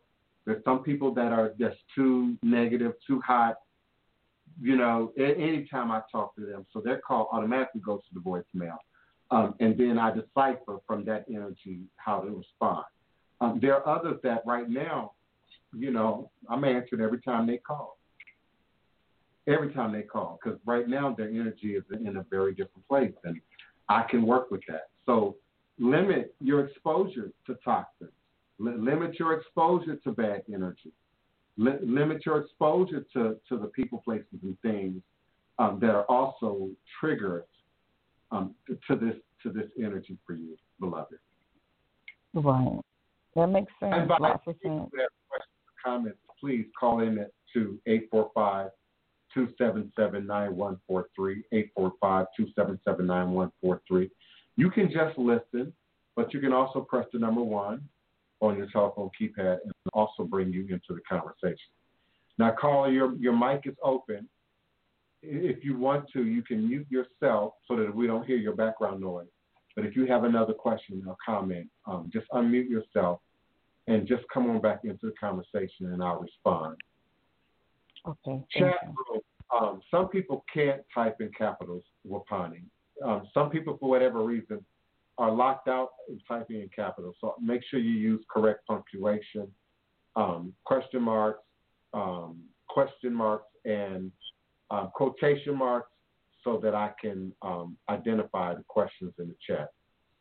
Nikki Walker, I see you talking about feeling that energy in the market.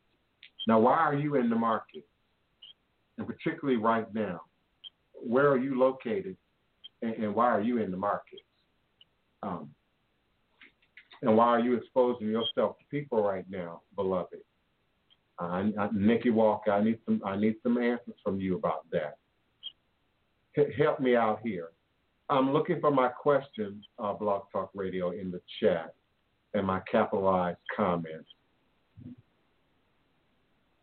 Yeah. Earlier I had touched on, I really wanted to talk about the power in the blood, because most people see that as, you know, there is physical power, you know, it helps on a physical level, but there's a metaphysical power in our blood. Can you touch on that? Yes, and I want to be clear, power in the blood, you're not talking about Jesus right now. No. But you're talking about our blood, our life force, you know, that runs through our veins. Many listeners have already heard me say that science continues to advance on their awareness and knowledge about biology, humanity, but particularly our blood, our DNA, how things operate in that regard. And so one of the newest evidences that science is now pushing and promoting is the awareness that ancestral memory survives in our blood. But it's not just ancestral memory that's standing up, you know, what your great-grandparents favored or did not favor, what their experiences left as a footprint on them, what they ate, where they lived, the amount of stress that they had to live under. But there's also in our blood great potential, untapped potential for healing, self-healing, self-growth, self-actualization that first begins at the organic level, what we're eating, what we're drinking, what we're partaking in our body. Adama Alehi, thanks and praises to Adama from Georgia, used to say on her podcast, you know, the eating and the consuming of the dead carcasses of animals, the pus and mucus of cows and chickens, artificial this, synthesized that, ultimately does not produce life in our body. Not only health, strength, renewal physically, but also that spirit power, that mental power that we need to operate every day. We cannot feed our children garbage and expect them to function at school, to have great behavior, to manifest great mannerisms, to retain the information. If they're not eating healthy, if they're not getting proper rest, if they're not getting appropriate sleep. So we always have to start there. We always have to start, you know, at that holistic level. How are you feeding your blood? How much sugar is in your blood? How much fat is in your blood? Sometimes we can attribute health complications, the development of health complications, right back to spiritual blocks at the fifth chakra, blocks at the fourth chakra, blocks within your gut, a past trauma, past abuse, PTSD, all of that is now being imprinted in your blood and on your blood. And we know that our blood has the ability to create and recreate itself. Our atoms and molecules have the ability to divide and subdivide and create and recreate themselves. All of our cells in our body are created and recreated and regenerated every 7 years. So, yes, we're on this progressive pattern of aging, of maturing, of getting older, of getting better, of having a longer life on the planet. But our cells are still, even at the older ages, struggling to create and recreate themselves by what we eat, by what we drink, but also by what we expose ourselves to, the information we expose ourselves to, the noise we expose ourselves to, the sounds that we expose ourselves to, the energy that we expose ourselves to. So we find a lot of behaviors, for instance, with older people. They speak slower.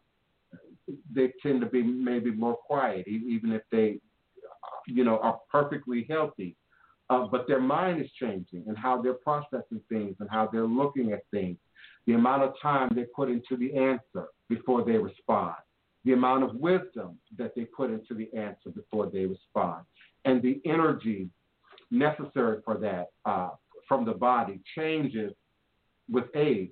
So it's absolutely critical to look at what we're taking in, literally and figuratively, what we're eating, ingesting, and how we expect that to show up in real-world time, in result-oriented work in our physical bodies, but also how we eat, how we drink, what we listen to, what we take in, and then how that actualizes in our lives, in our bodies as well.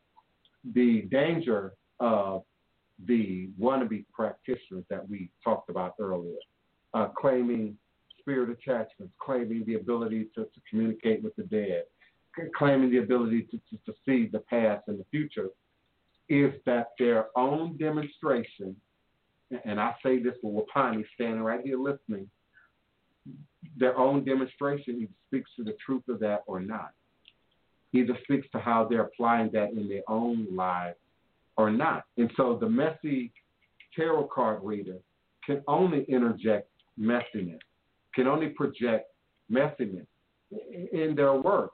It might be not be direct. It might not be something you can see right away. The consultation might not be a great deal of hearing them talk about themselves. They might be talking about you a great deal of the reading, but it's being filtered through their experience. It's being filtered through their wisdom. It's being filtered through their own demonstration at any given moment in time and space. So we got to be careful about standing in our truths, but also educating our truths, doing our homework, be willing to read the bottle, be willing to read the ingredients, be willing to look at the ingredients of ourselves, be willing to look at the label that often people see on us that we don't see on ourselves, and to really be sure that we're standing in our truths, operating in our truths at any given moment, whether it's our diet and our health or our spirit demonstration, our spiritual demonstration. So people's energy sticks to us, just like our food energy sticks to us. We've all heard grits stick to your ribs. We've all heard, mashed potatoes stick to your ribs. Now, we know that's not a literal thing. We know it ain't food tucked up, in here underneath our or, attached to our rib cage, underneath our epidermis, our skin is what I was trying to say. But it speaks to the energy that we get from certain foods that stay with us longer, that carry with us throughout the day, that where our sugar levels are not fluctuating. It's a reference to that. So we want our spiritual food to stick to our ribs. We want our spiritual food not to be anecdotal, not to be the placebo effect, not to be just feel good in any present moment in time space. So shifting that energy around requires your imagination. And we have either given over imagination to the realm of children or foolishness, or we have given over the realm of imagination only to artisans, using your imagination to create a new design, to create the new painting, to create the new book. But I want to remind you that God gifted us our imagination for a reason. And it's one of the closest tools to spirit that we need, that's required in order to move into true, authentic spirituality. And that's your ability to use your imagination. You have to be able to create and recreate. You have to be able to imagine. You have to be able to envision, good or bad, light or dark. You have to be able to see clearly in order for consciousness to develop, to grow, and to be real. On a literal sense, our eyes are just a piece of machinery, are just a tool by which we then interpret what we're seeing through our powerful brain, through that membrane, that organ that sits just beneath our skull, that computer. Pineal gland. The pineal gland. The pineal gland and all of the compartments within our brain that affect what we see, that fill in the blanks of what we see. You might see in social media every now and then word games where the letters in the body of the words have been all scrambled up, but the first letter and the ending letter still remain in place, and all the other grammatical rules are in place. So some people are able to look at that scrambled up text and see what the real original text is, while others might not see that. So our ability to see and stand in our truth is really contingent on our own ability to be clear, to be whole, to be healthy. Our health can affect how we see. Our health can affect how we feel. And so everything is then filtered through that. So we got to talk more about what we're eating. We got to talk more about what we're putting in our body. We've got to discuss more veganism and vegetarianism and healthy living also as part and partial to revolutionary hoodoo, New Orleans voodoo secrets and recipes. I don't know how far I need to take my leave. Please, always a blessing. Do as you can and do as you will, beloved. It's been a pleasure, and peace. Peace and blessings. And I appreciate everyone who's been with us, stuck with us for 2 hours here on Revolutionary Hoodoo, New Orleans Voodoo Secrets and Recipes, on both Blog Talk Radio and also on YouTube Live. Of course, my Blog Talk Radio open lines are still open for people who are already on the phone lines. If you are already on the phone lines, you'll remain until we end the show. You'll remain even after I end the live YouTube. Typically, at the end of the show, I play voodoo music, and people enjoy that. I also want to take the time to say the phone lines are open 15 minutes before every show. So at 1:45 is when I call in. So people who call in at 1:45, between 1:45 and the top of the hour at 12 noon, U.S. Standard Time, are hearing my voodoo music, much like what I play at the end of the show. So you will remain on the phone lines now, even though people will not be able to call in now until my next broadcast. But if you wish to ask a question, have a comment, have a request, please press the number 1 on your telephone keypad, and I'll bring you right in.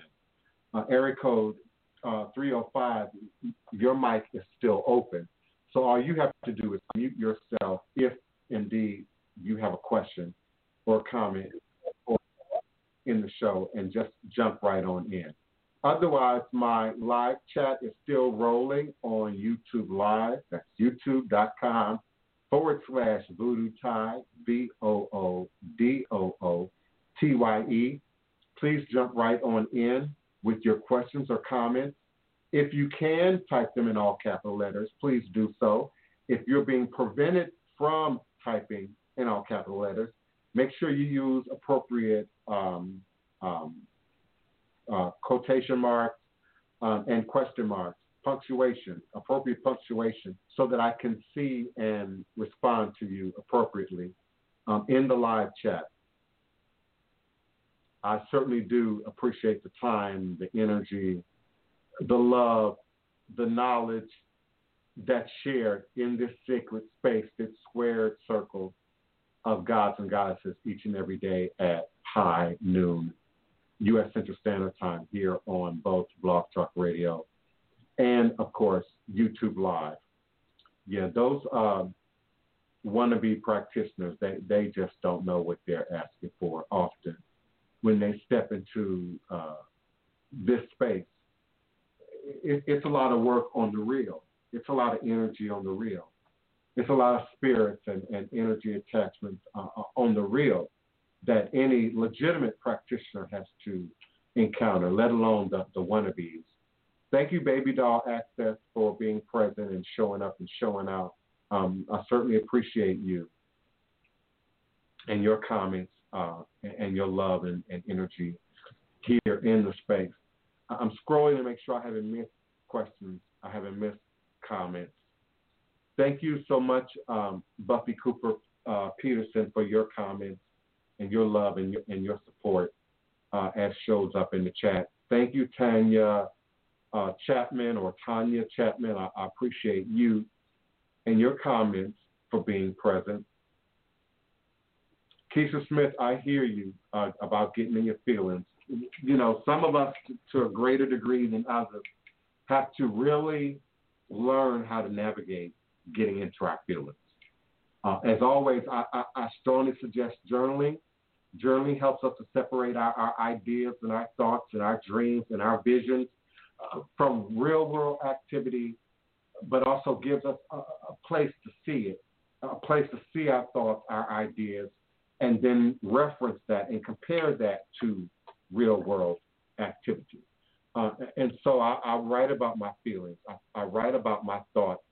I write about my moods so that I can distinguish that. Yeye Makoon, greetings, beloved, so that I can distinguish that in the chat. I can distinguish that, not in the chat. I can distinguish that from the inner chat, the inner language, spirit language that are being spoken at any given time or space. I'm trying to read my live rolling chat at the same time. Yeah, McCoon, I hear you being instructed by spirit not to operate in the realm of cards. And in all honesty, I had almost a decade of time that I had many decks of cards that I could not use, wasn't allowed to use. Really had to grow into the one or two decks that at any point that I would eventually start to use. But people underestimate the power of paper and the power behind your tarot cards and your oracle cards and all the new names that they are masked behind today, that they are presented behind today.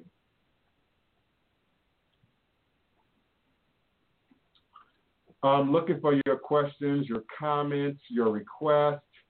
If I don't find any, I'm going to move forward and find me something to eat. I've probably been up since about 5:30 this morning. I have not eaten.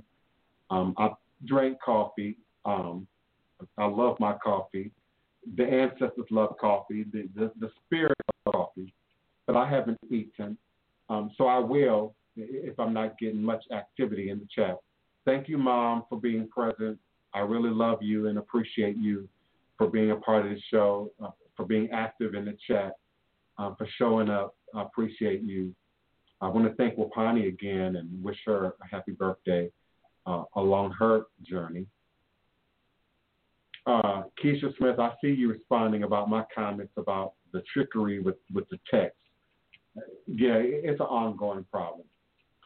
And I appreciate you all. Thank you, Buffy Cooper, for being present. I'm going to move forward. My sugar and my diabetes and my stomach is now. If I don't have any other questions or comments in the chat, okay, Hoodoo Occultism, I see you raising your hand, beloved. Greetings, beloved. Hey, what's your question? I just wanted to know some simple things for spiritual baths, cleansing your aura. Just something simple. Now, What I'm going to say is going to sound simple. It might even sound a little bit corny, but it's the truth. I would start at your garden store, or really your local grocery store. Now, normally that would be my answer.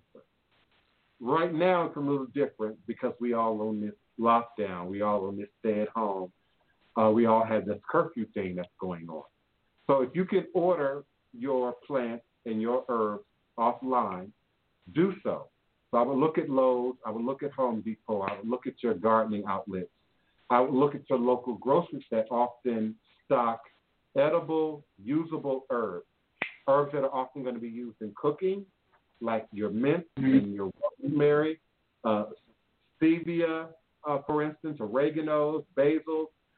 But these are also very basic, very safe plants coming into holistic medicine, holistic awareness, holistic health. It involves both the body and the spirit. So those are great plants to start with.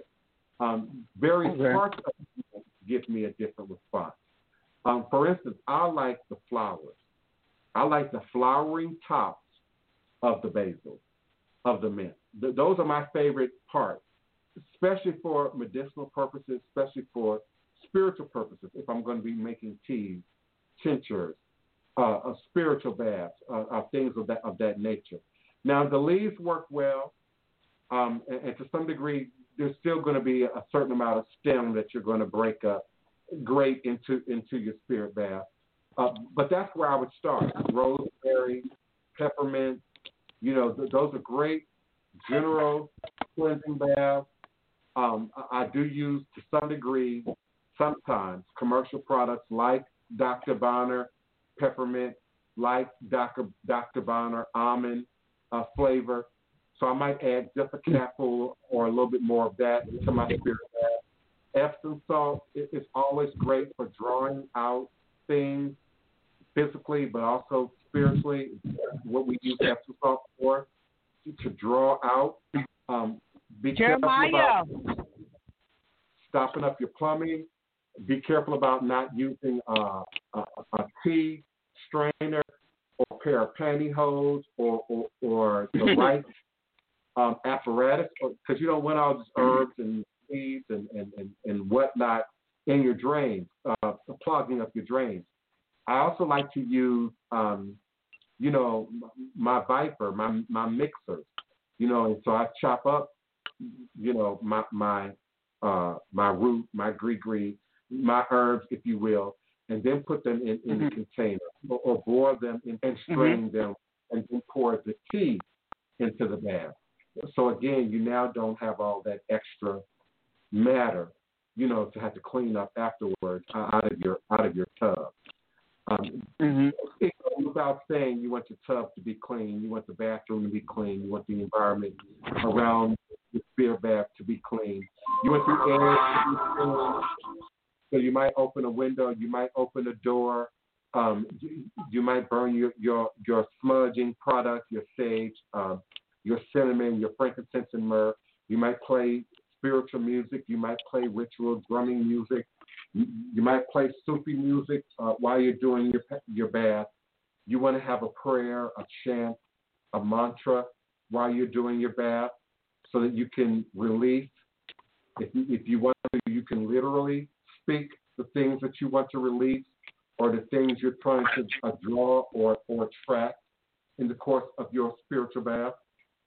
Depending on what type of bath you're doing, you might add just a little bit of apple cider vinegar, removing a block, removing up negative energy. So you might start adding some stronger things, garlic, a little bit of vinegar, apple cider vinegar. You now amp up the heat of some of the items that you might use. And you want to be careful about hot things, peppers, chemicals, things of this nature, because it is spirit bath. And so if you're dipping your whole body, if you're bathing your whole body, you're exposing, even your genitals, to your wash. So you got to be conscious of what you're using, what's hypoallergenic, what you don't necessarily respond well to. Don't just randomly start, mixing things up. Keep it simple. Keep it basic. People are using their spring water, you know, which is great. People are using their holy water. People are using their sanctified oil. You can add, you know, your prayer oil also to your bath, to your mix. Just keep it simple. Just keep it simple and know that there is spirit operating with you when you do your spirit bath. So always acknowledge spirit. Always have a prayer, a chant, a mantra, something to say, set a vibration. Just like I pray over my water, I breathe over my water. Set a vibration with your voice, with your mouth, as you do your spirit bath. If you have time for one more question, I'm willing to ask. If you don't, that's okay. I'm willing to talk as long as people have questions. I'm willing to talk as long as people are active in the conversation. Okay. If I'm walking down the street and I, you know, minding my business, and next thing you know, a snake pop out in front of me. Could you go over animal totems a little bit? Now, you're trying to present of animal totems. You're trying to present two things to me. First, you started off with, you know, you're walking away, you know, along your journey, and this snake jumps out. That doesn't make it a totem. That doesn't immediately make it a sign. You in the woods. You in a rural area. You in the country. You in a suburb. It's going to be animals. So be sure that you're not operating in the old world mindset, Babylon, that, you know, we shouldn't have nature in our environment. See, the Western culture says we should not have nature in our environment. So we pollute our yards with toxins to kill the herbs, to kill the rice and the seeds of the ground. We put up a fence to either keep our dogs in or to keep other animals and wildlife out. So in the West, we have a very unhealthy relationship to animals, to nature, to the spirit realm. Now, in the second part of your question was I separate from the first part, you know, the snake just jumping out. Animals are totems, do have an energy. Mom, I'm going to end the show momentarily, maybe 10 minutes.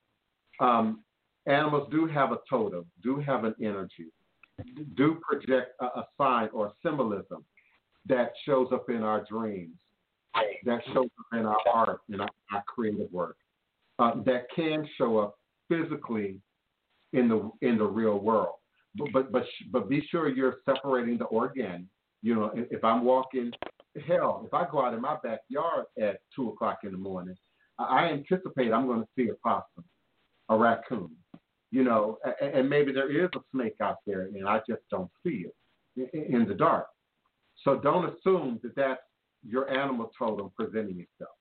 Now, if the animal does something unusual, we might have to look at that. If your dog is walking backwards, we might have to look at that.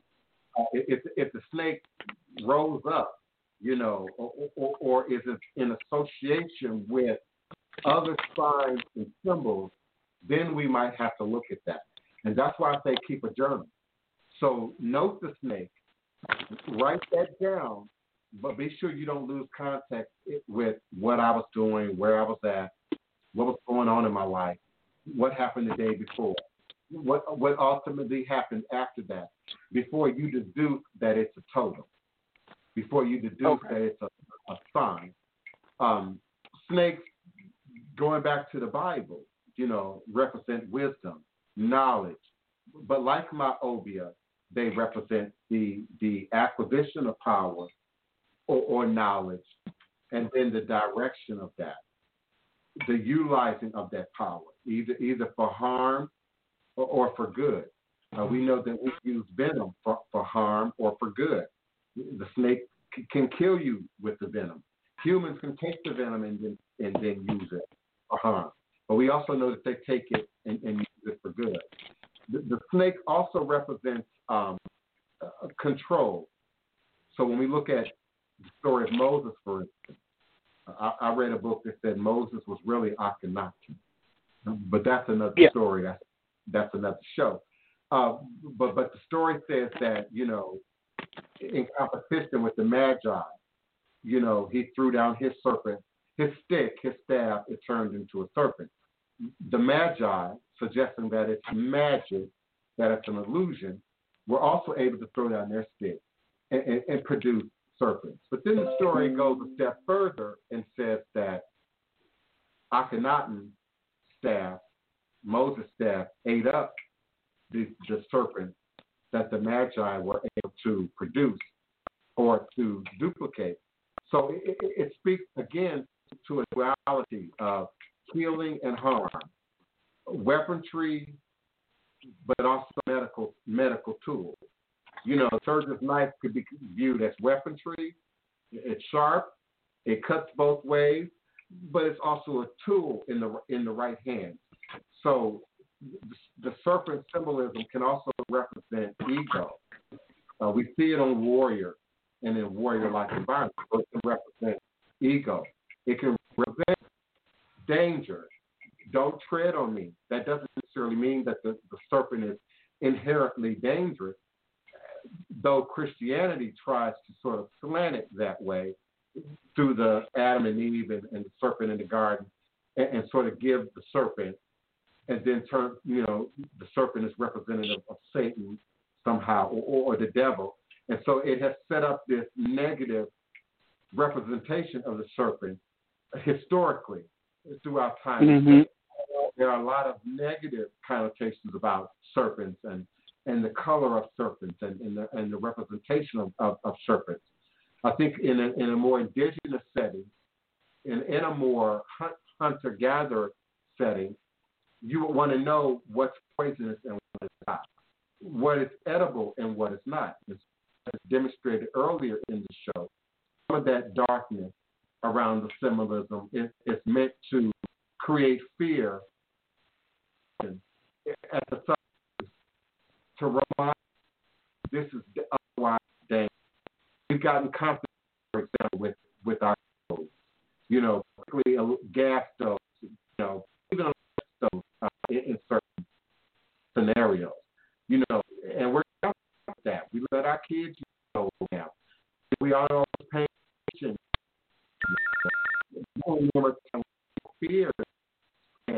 People fear, you know, that, you know, and weren't all comfortable with it. So the serpent symbolism is about knowledge, about wisdom, or reverse, a misuse of control and power.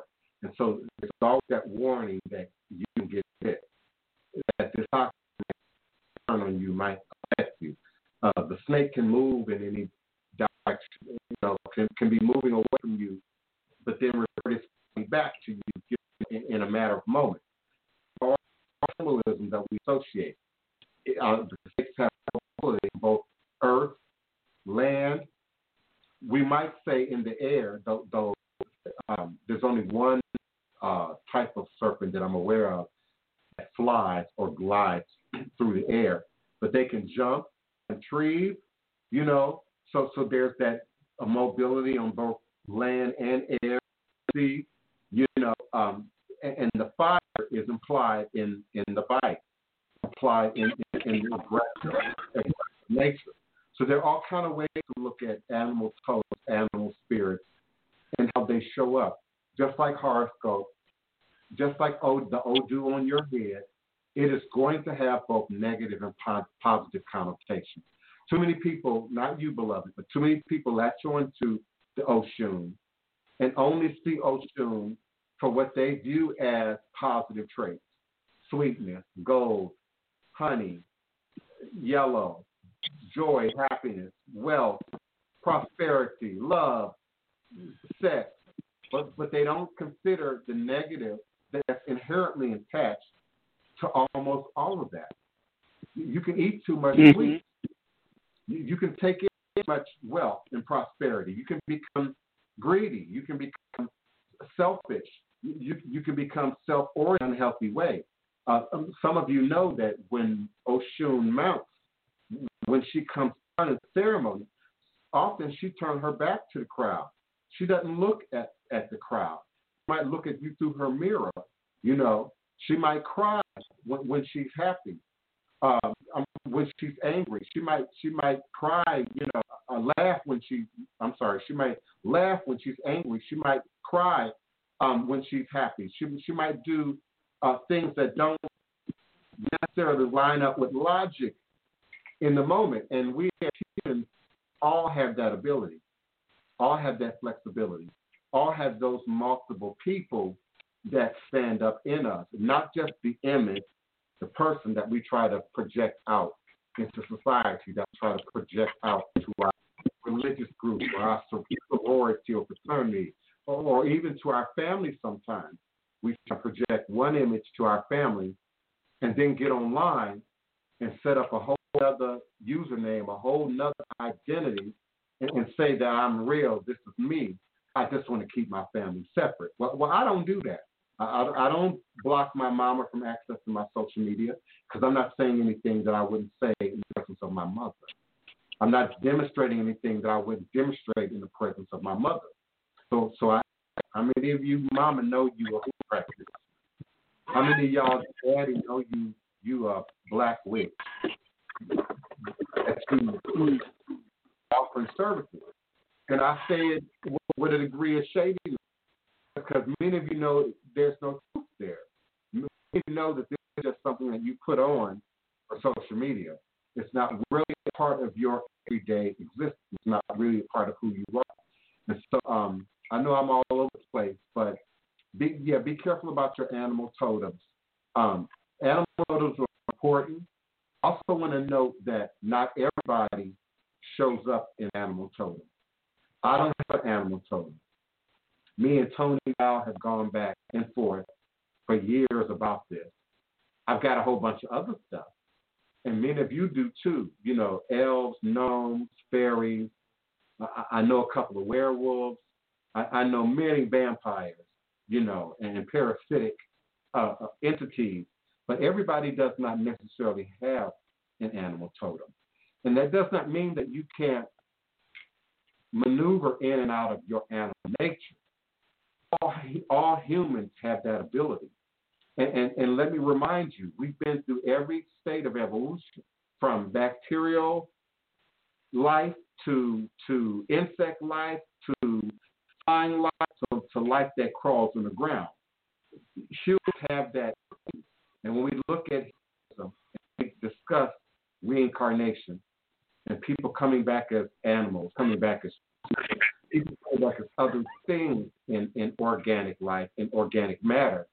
It also resonates with our ability to see and hear and see. We have certain characteristics that are very insect-like. We feel certain things. Our hair step on our mind in response to certain energy, to certain frequencies.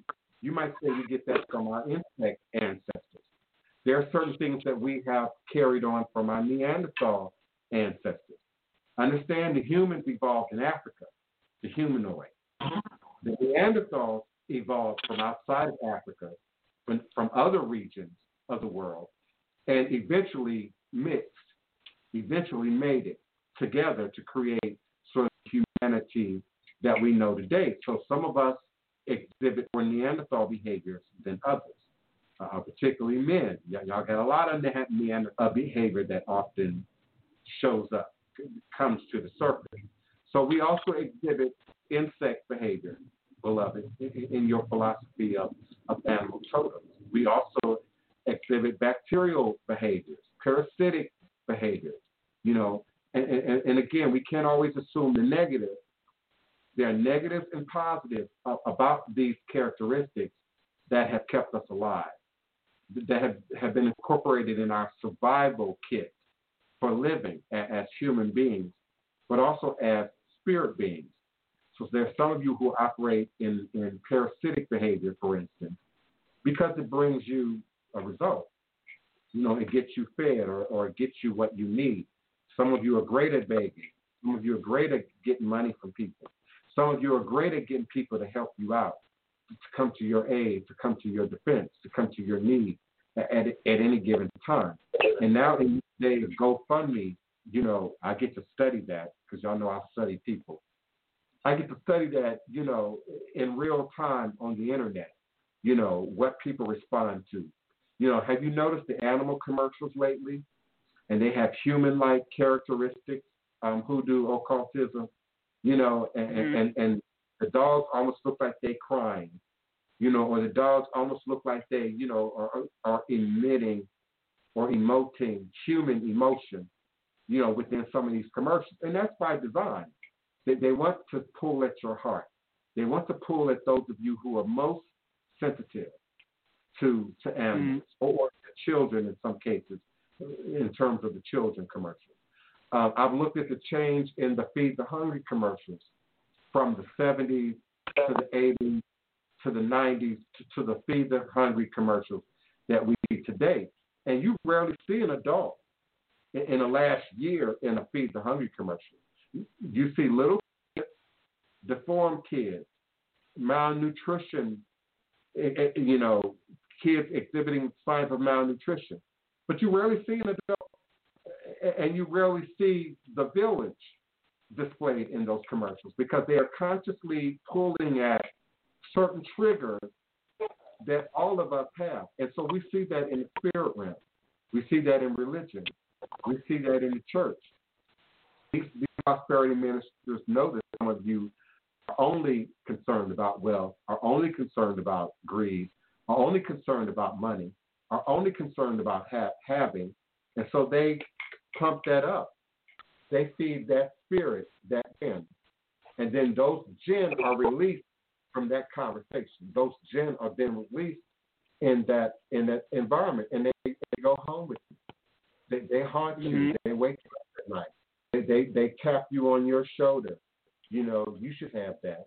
Why you never got that and you ain't got that? You know, you start noticing how many people got new cars. You start noticing, you know, people that's got something, you know, that you might not have or might want to have. And now you're operating in gin. Now you got a demon on your back. Yeah. And you're responding to it. We get in our feelings. Go ahead, beloved. You in your Virgo bag right now.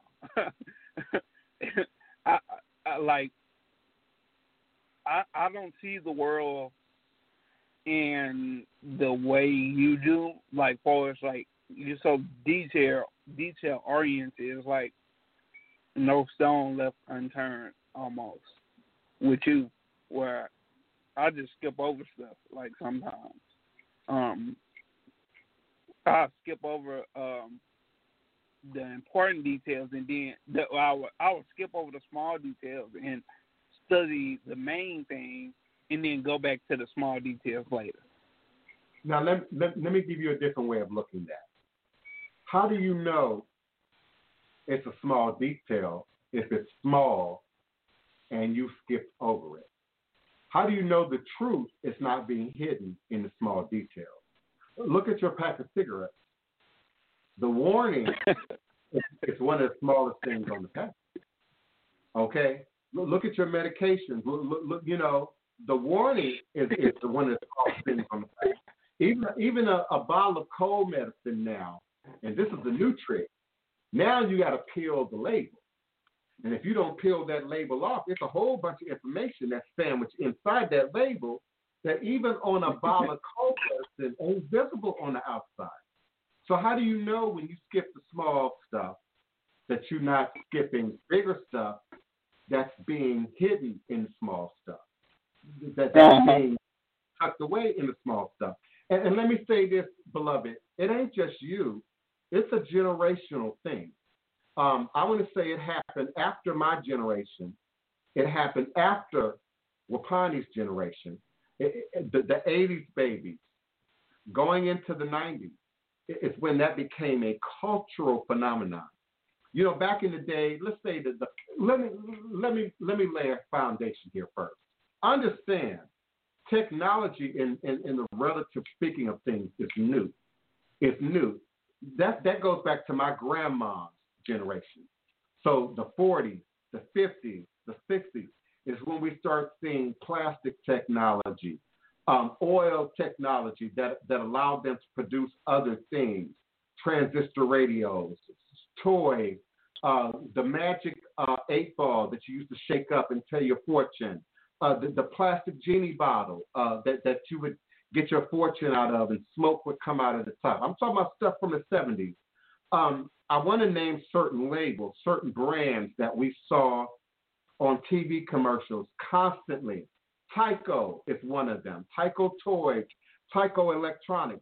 So the idea of reading a small print, doing things, using things that aren't archaic, you know, that haven't been passed down through the family, you know, like cooking, for instance.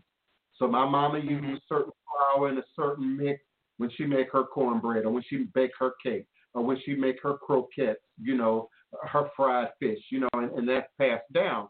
So to some degree, there isn't no rule book. There isn't no fine print, you know. But when we think of technology, the 40s, the 50s, the 60s, the introduction of technology, you know, Aunt Jemima, you know, your cake is in a box. Your pancake is in a box. Now we got fine print. Now we got details that we got to pay attention to. Now there's refined sugar and added trans fat and added dextrose and all these alphabets that we can't pronounce in the food. And that's in fine print, beloved. That's in the smallest print on the box. So we can't carry that because it's not your fault.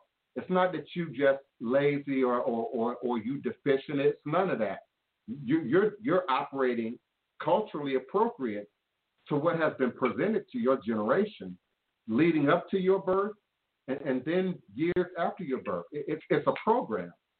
And so we now, you know, order stuff offline, you know, and get it home, take it out the box, and don't read no instructions. Cell phones. I got an iPhone for the first time, iPhone 11, you know, about a month ago. Ain't no direction at all in the box. You know, how to take it out the box, how to turn it on. You know, they call it the quick start instructions, but ain't nothing in there really. So we're not only being programmed not to pay attention to the fine details. We're being programmed not to even look for it, not to even care, or to assume, if I can innocently use you as an example, or to assume that the details must not be important. Otherwise, they would be capitalized. Otherwise, they would shout it out at me. And so that's how our pastors, our mentors, our babalawos, who you see in Instagram, in social media, they're shouting at you. Hey, I know you want permanent love. Hey, I know you want to hit the lotto. You know, it's over here. I got that elixir. I got that magic spell. You know, hit me up on my Cash App. They're shouting at you. Now, I might be talking loud. I might be a little aggressive, but my style ain't to shout at. I speak in a soft, still voice. I speak consistently. I say the same thing consistently. There are people now that's been watching me since 2005. You know my message is consistent. And then over time, you either buy into it or you do your research and you decide that there's some truth to it, and then you step into it. I'm not call me now. Call me now for your future and your blessing. Call me now. That ain't me. Come get your prankerchief. That ain't me. Call me now for your quick money gree-gree bag. That ain't me. And the reality is it's not real. Usually it's never real. Now when we think about fast food, over-the-counter medication, how real is that really? And particularly in the case of fast food. Are you really getting fast food? Is it really food at all? How real is your meat? How real is your bread? How real are the ingredients for your fast food? And then how healthy is it? How does it show up in your body? Okay. Now, over-the-counter medications is a little bit different because in some of those cases, there's real medicine, real codeine and other, you know, stuff in the medicine. And you can hurt yourself. Just think about all that small fine print on the cold and flu bottle that people do not read. Some of you are just turning up the bottle. You don't even use the cap. You don't even use a teaspoon anymore. And people are over-medicating themselves. Tasha Love, remember Queenie Farmer? That's how Queenie Farmer died. Queenie Farmer's YouTube channel is still up, by the way. E. Farmer, I-F-A-M-A, Queenie Farmer. Queenie Farmer died because she had a cold or the flu, and she was taking too much cold and flu medication, and so she was lightheaded, dizzy. She was disoriented, and she fell and hit her head on a piece of furniture and died. So I know the danger over-the-counter medication, even aspirin. Aspirin can kill you in the right doses. Aspirin can harm you, certain people who might even have resistance to, allergies to. So we got to pay attention to the fine print, especially when it matters. Especially when it matters. Even a rubber ball got fine print on it. You know, something as simple as that. No moving parts, but it's got all kind of warnings on it because the manufacturer's trying to protect their legal ads. So products have all kind of warnings on it that seem nonsensical. You know, it kills me when the commercials come on. Do not take this medication if you're allergic to this medication. Well, how the hell do I know I'm allergic to the Big Tarvy or whatever it is that they advertise that if I ain't never taken it before?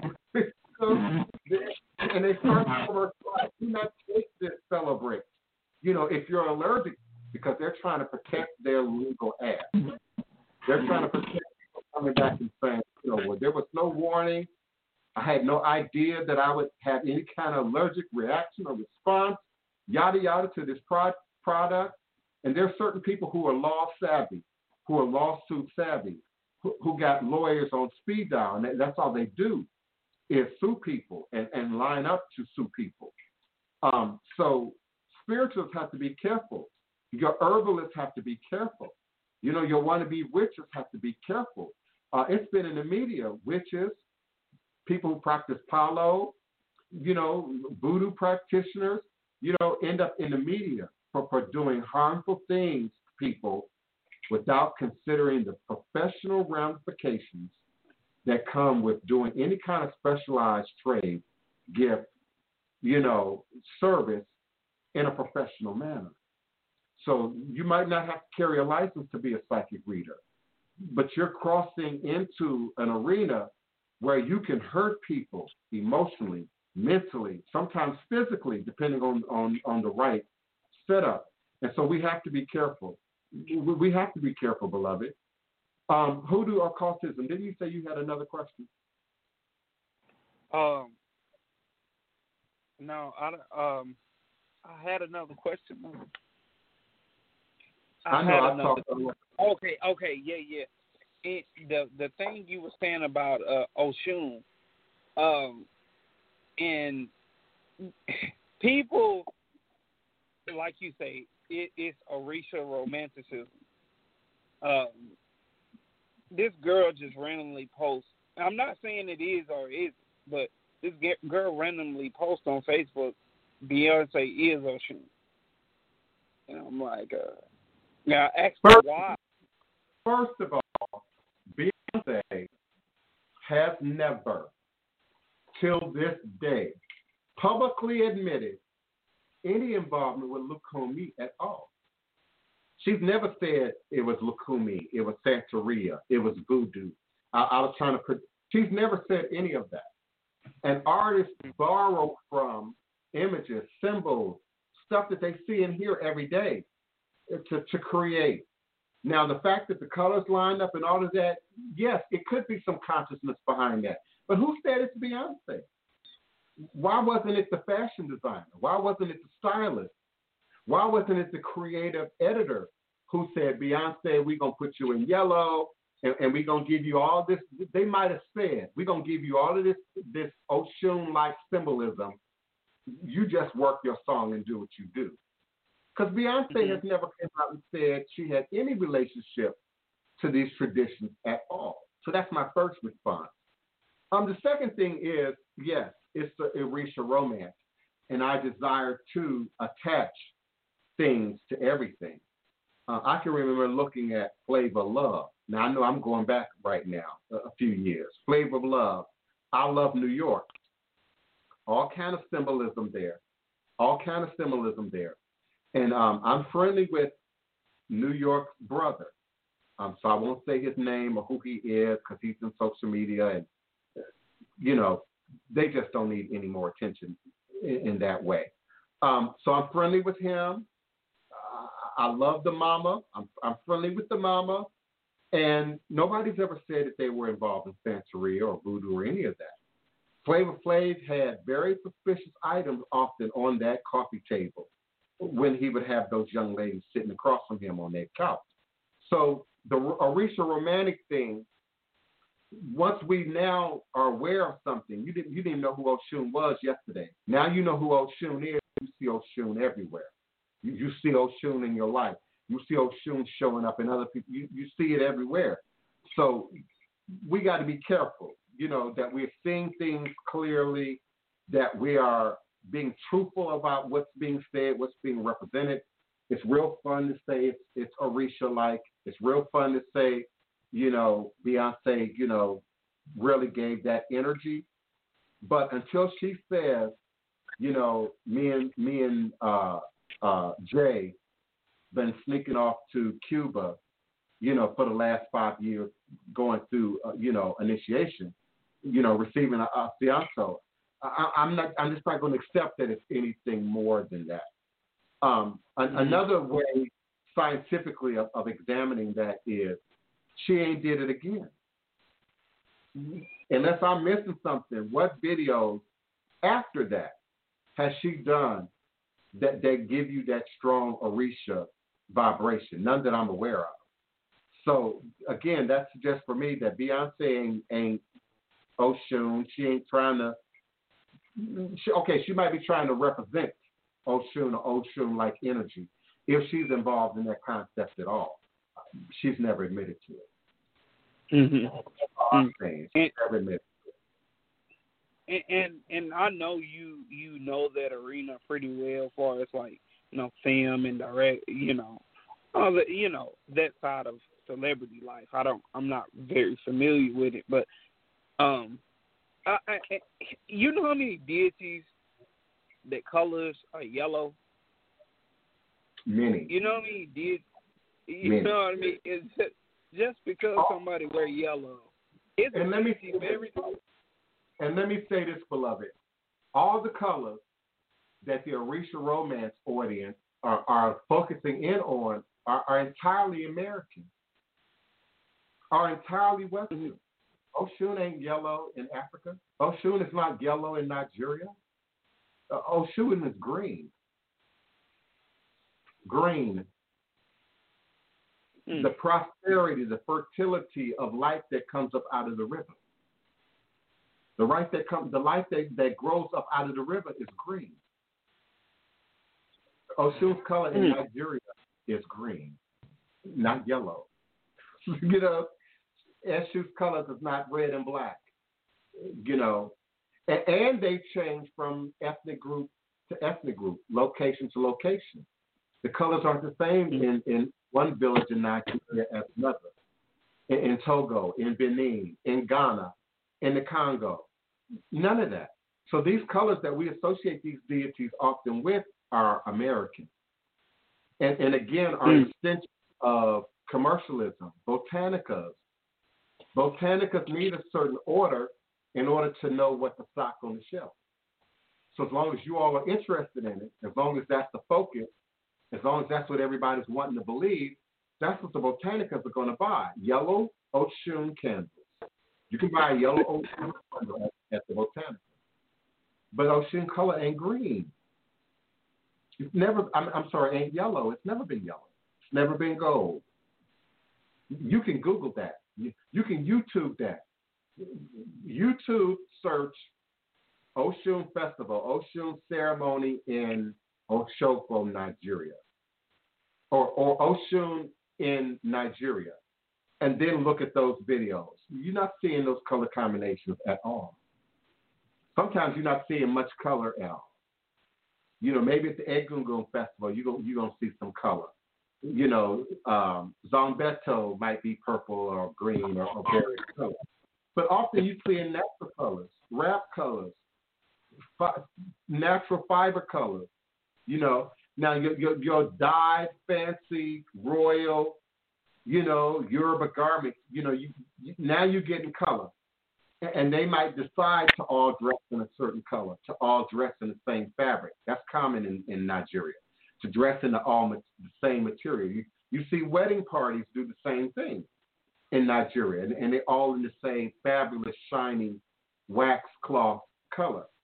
But the colors that the average wannabe with Orisha romancer here in the U.S., that comes straight out of a book. That comes straight out of a book. And again, I got a lot of respect for, you know, Maria Gonzalez Whippler and Louisa Tesh and many other authors who have introduced ATR to many people who otherwise wouldn't know about it at all. You still have to be able to separate popularity, commercialism, what's going to get my book sold, what can I share without violating taboos, without breaking the mysteries going into these systems? And so you have to apply all of that through a filter when you read these books. So people think each 7 day has a certain Orisha to it, that Orisha got a certain color, you know, that we're operating from. Many of you believe today to be Lagos Day, to be Eshu's Day. And it is, but not because we're operating on a 7 day calendar. 4 day calendar happens to fall with Ifa, Eshu, Oshun, Yemaya, Olokun for today. Not because of anything we've gotten out of these Western hoodoo, voodoo, root work, conjure books. And now people are desperate to get a book out. So I don't trust most of the hoodoo root work books that have been written in the last 5 years, because often when you get into them, you're seeing regurgitated information with some kind of color, some kind of personality, some kind of personal experience, you know, glossed over it, so that it looks like a new book and not a plagiarized book. But you're not getting a whole lot of new information unless you're reading books written by Ghanaians, written by Nigerians, written by people in the Congo, written by people in Benin, written by people in Togo. And unfortunately, a lot of those books are going to be in another language. They're not going to be in English. Unless they, you know, look at a lot of books. The Akan are beginning to get it together. So you're beginning to find a lot more Akan information available.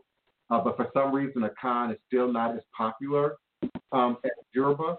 I also think that's because the Ghanaians have not latched on to initiation ceremony as an enterprise, as a means of making money. Many places in West Africa are not initiation as a means of making money. Initiation associated with tourism. And so, you know, you see a lot of that coming out of certain locations, certain locales in Nigeria.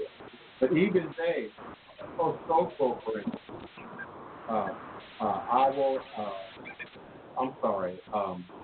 Arara, Ella Baboon, who is like the leader, king, over D5 movements that they're coming to. Oshoko wrote and sent out an edict suggesting that all you were getting was tourist initiation.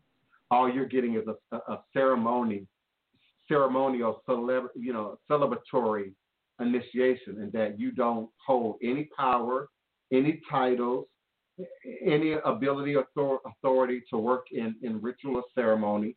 And to some degree, even divination, you know. And these are people who paid a lot of money to travel to West Africa to participate in the ceremony. So people have got to do their work. They're going to cut us off soon. I'm surprised they haven't cut us off already. I'm beginning to think that they've extended Blog Talk Radio overflow a little bit to 30 minutes. Traditionally, Blog Talk Radio would have cut me off at 1:45. So this is unusual, and it may be new. But I appreciate my callers, Hoodoo Occultism. I appreciate you calling in and actively participating and having questions and comments in the show routinely. I certainly do appreciate that. And I appreciate all of you for showing up in the middle of your day at high noon U.S. Central Standard Time for Revolutionary Hoodoo, New Orleans Voodoo Secrets and Recipes here on Blog Talk Radio. All is truly and indeed a blessing until we meet again. I will be forward momentarily. All is a blessing. Asheo.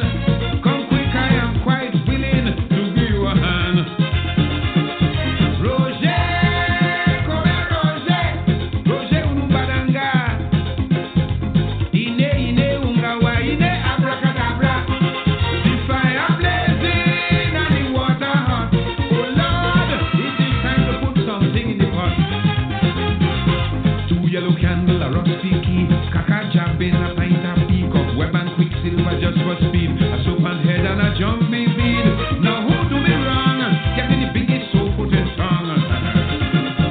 Roger, come here, Roger. Ine, Ungawa, Ine, abracadabra. The fire blazing and the water hot.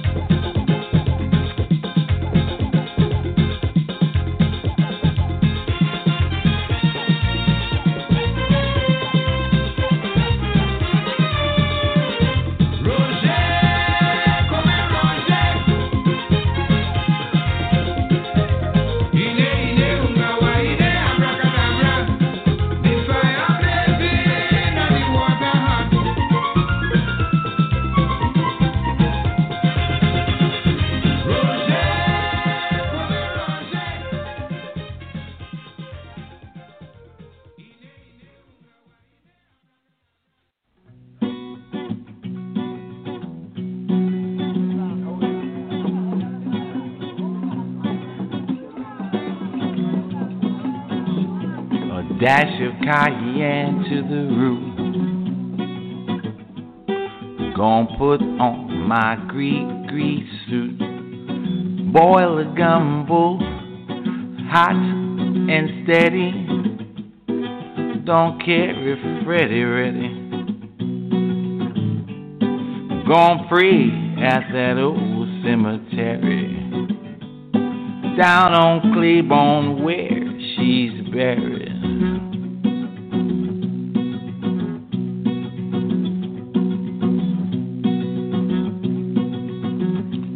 Build a fire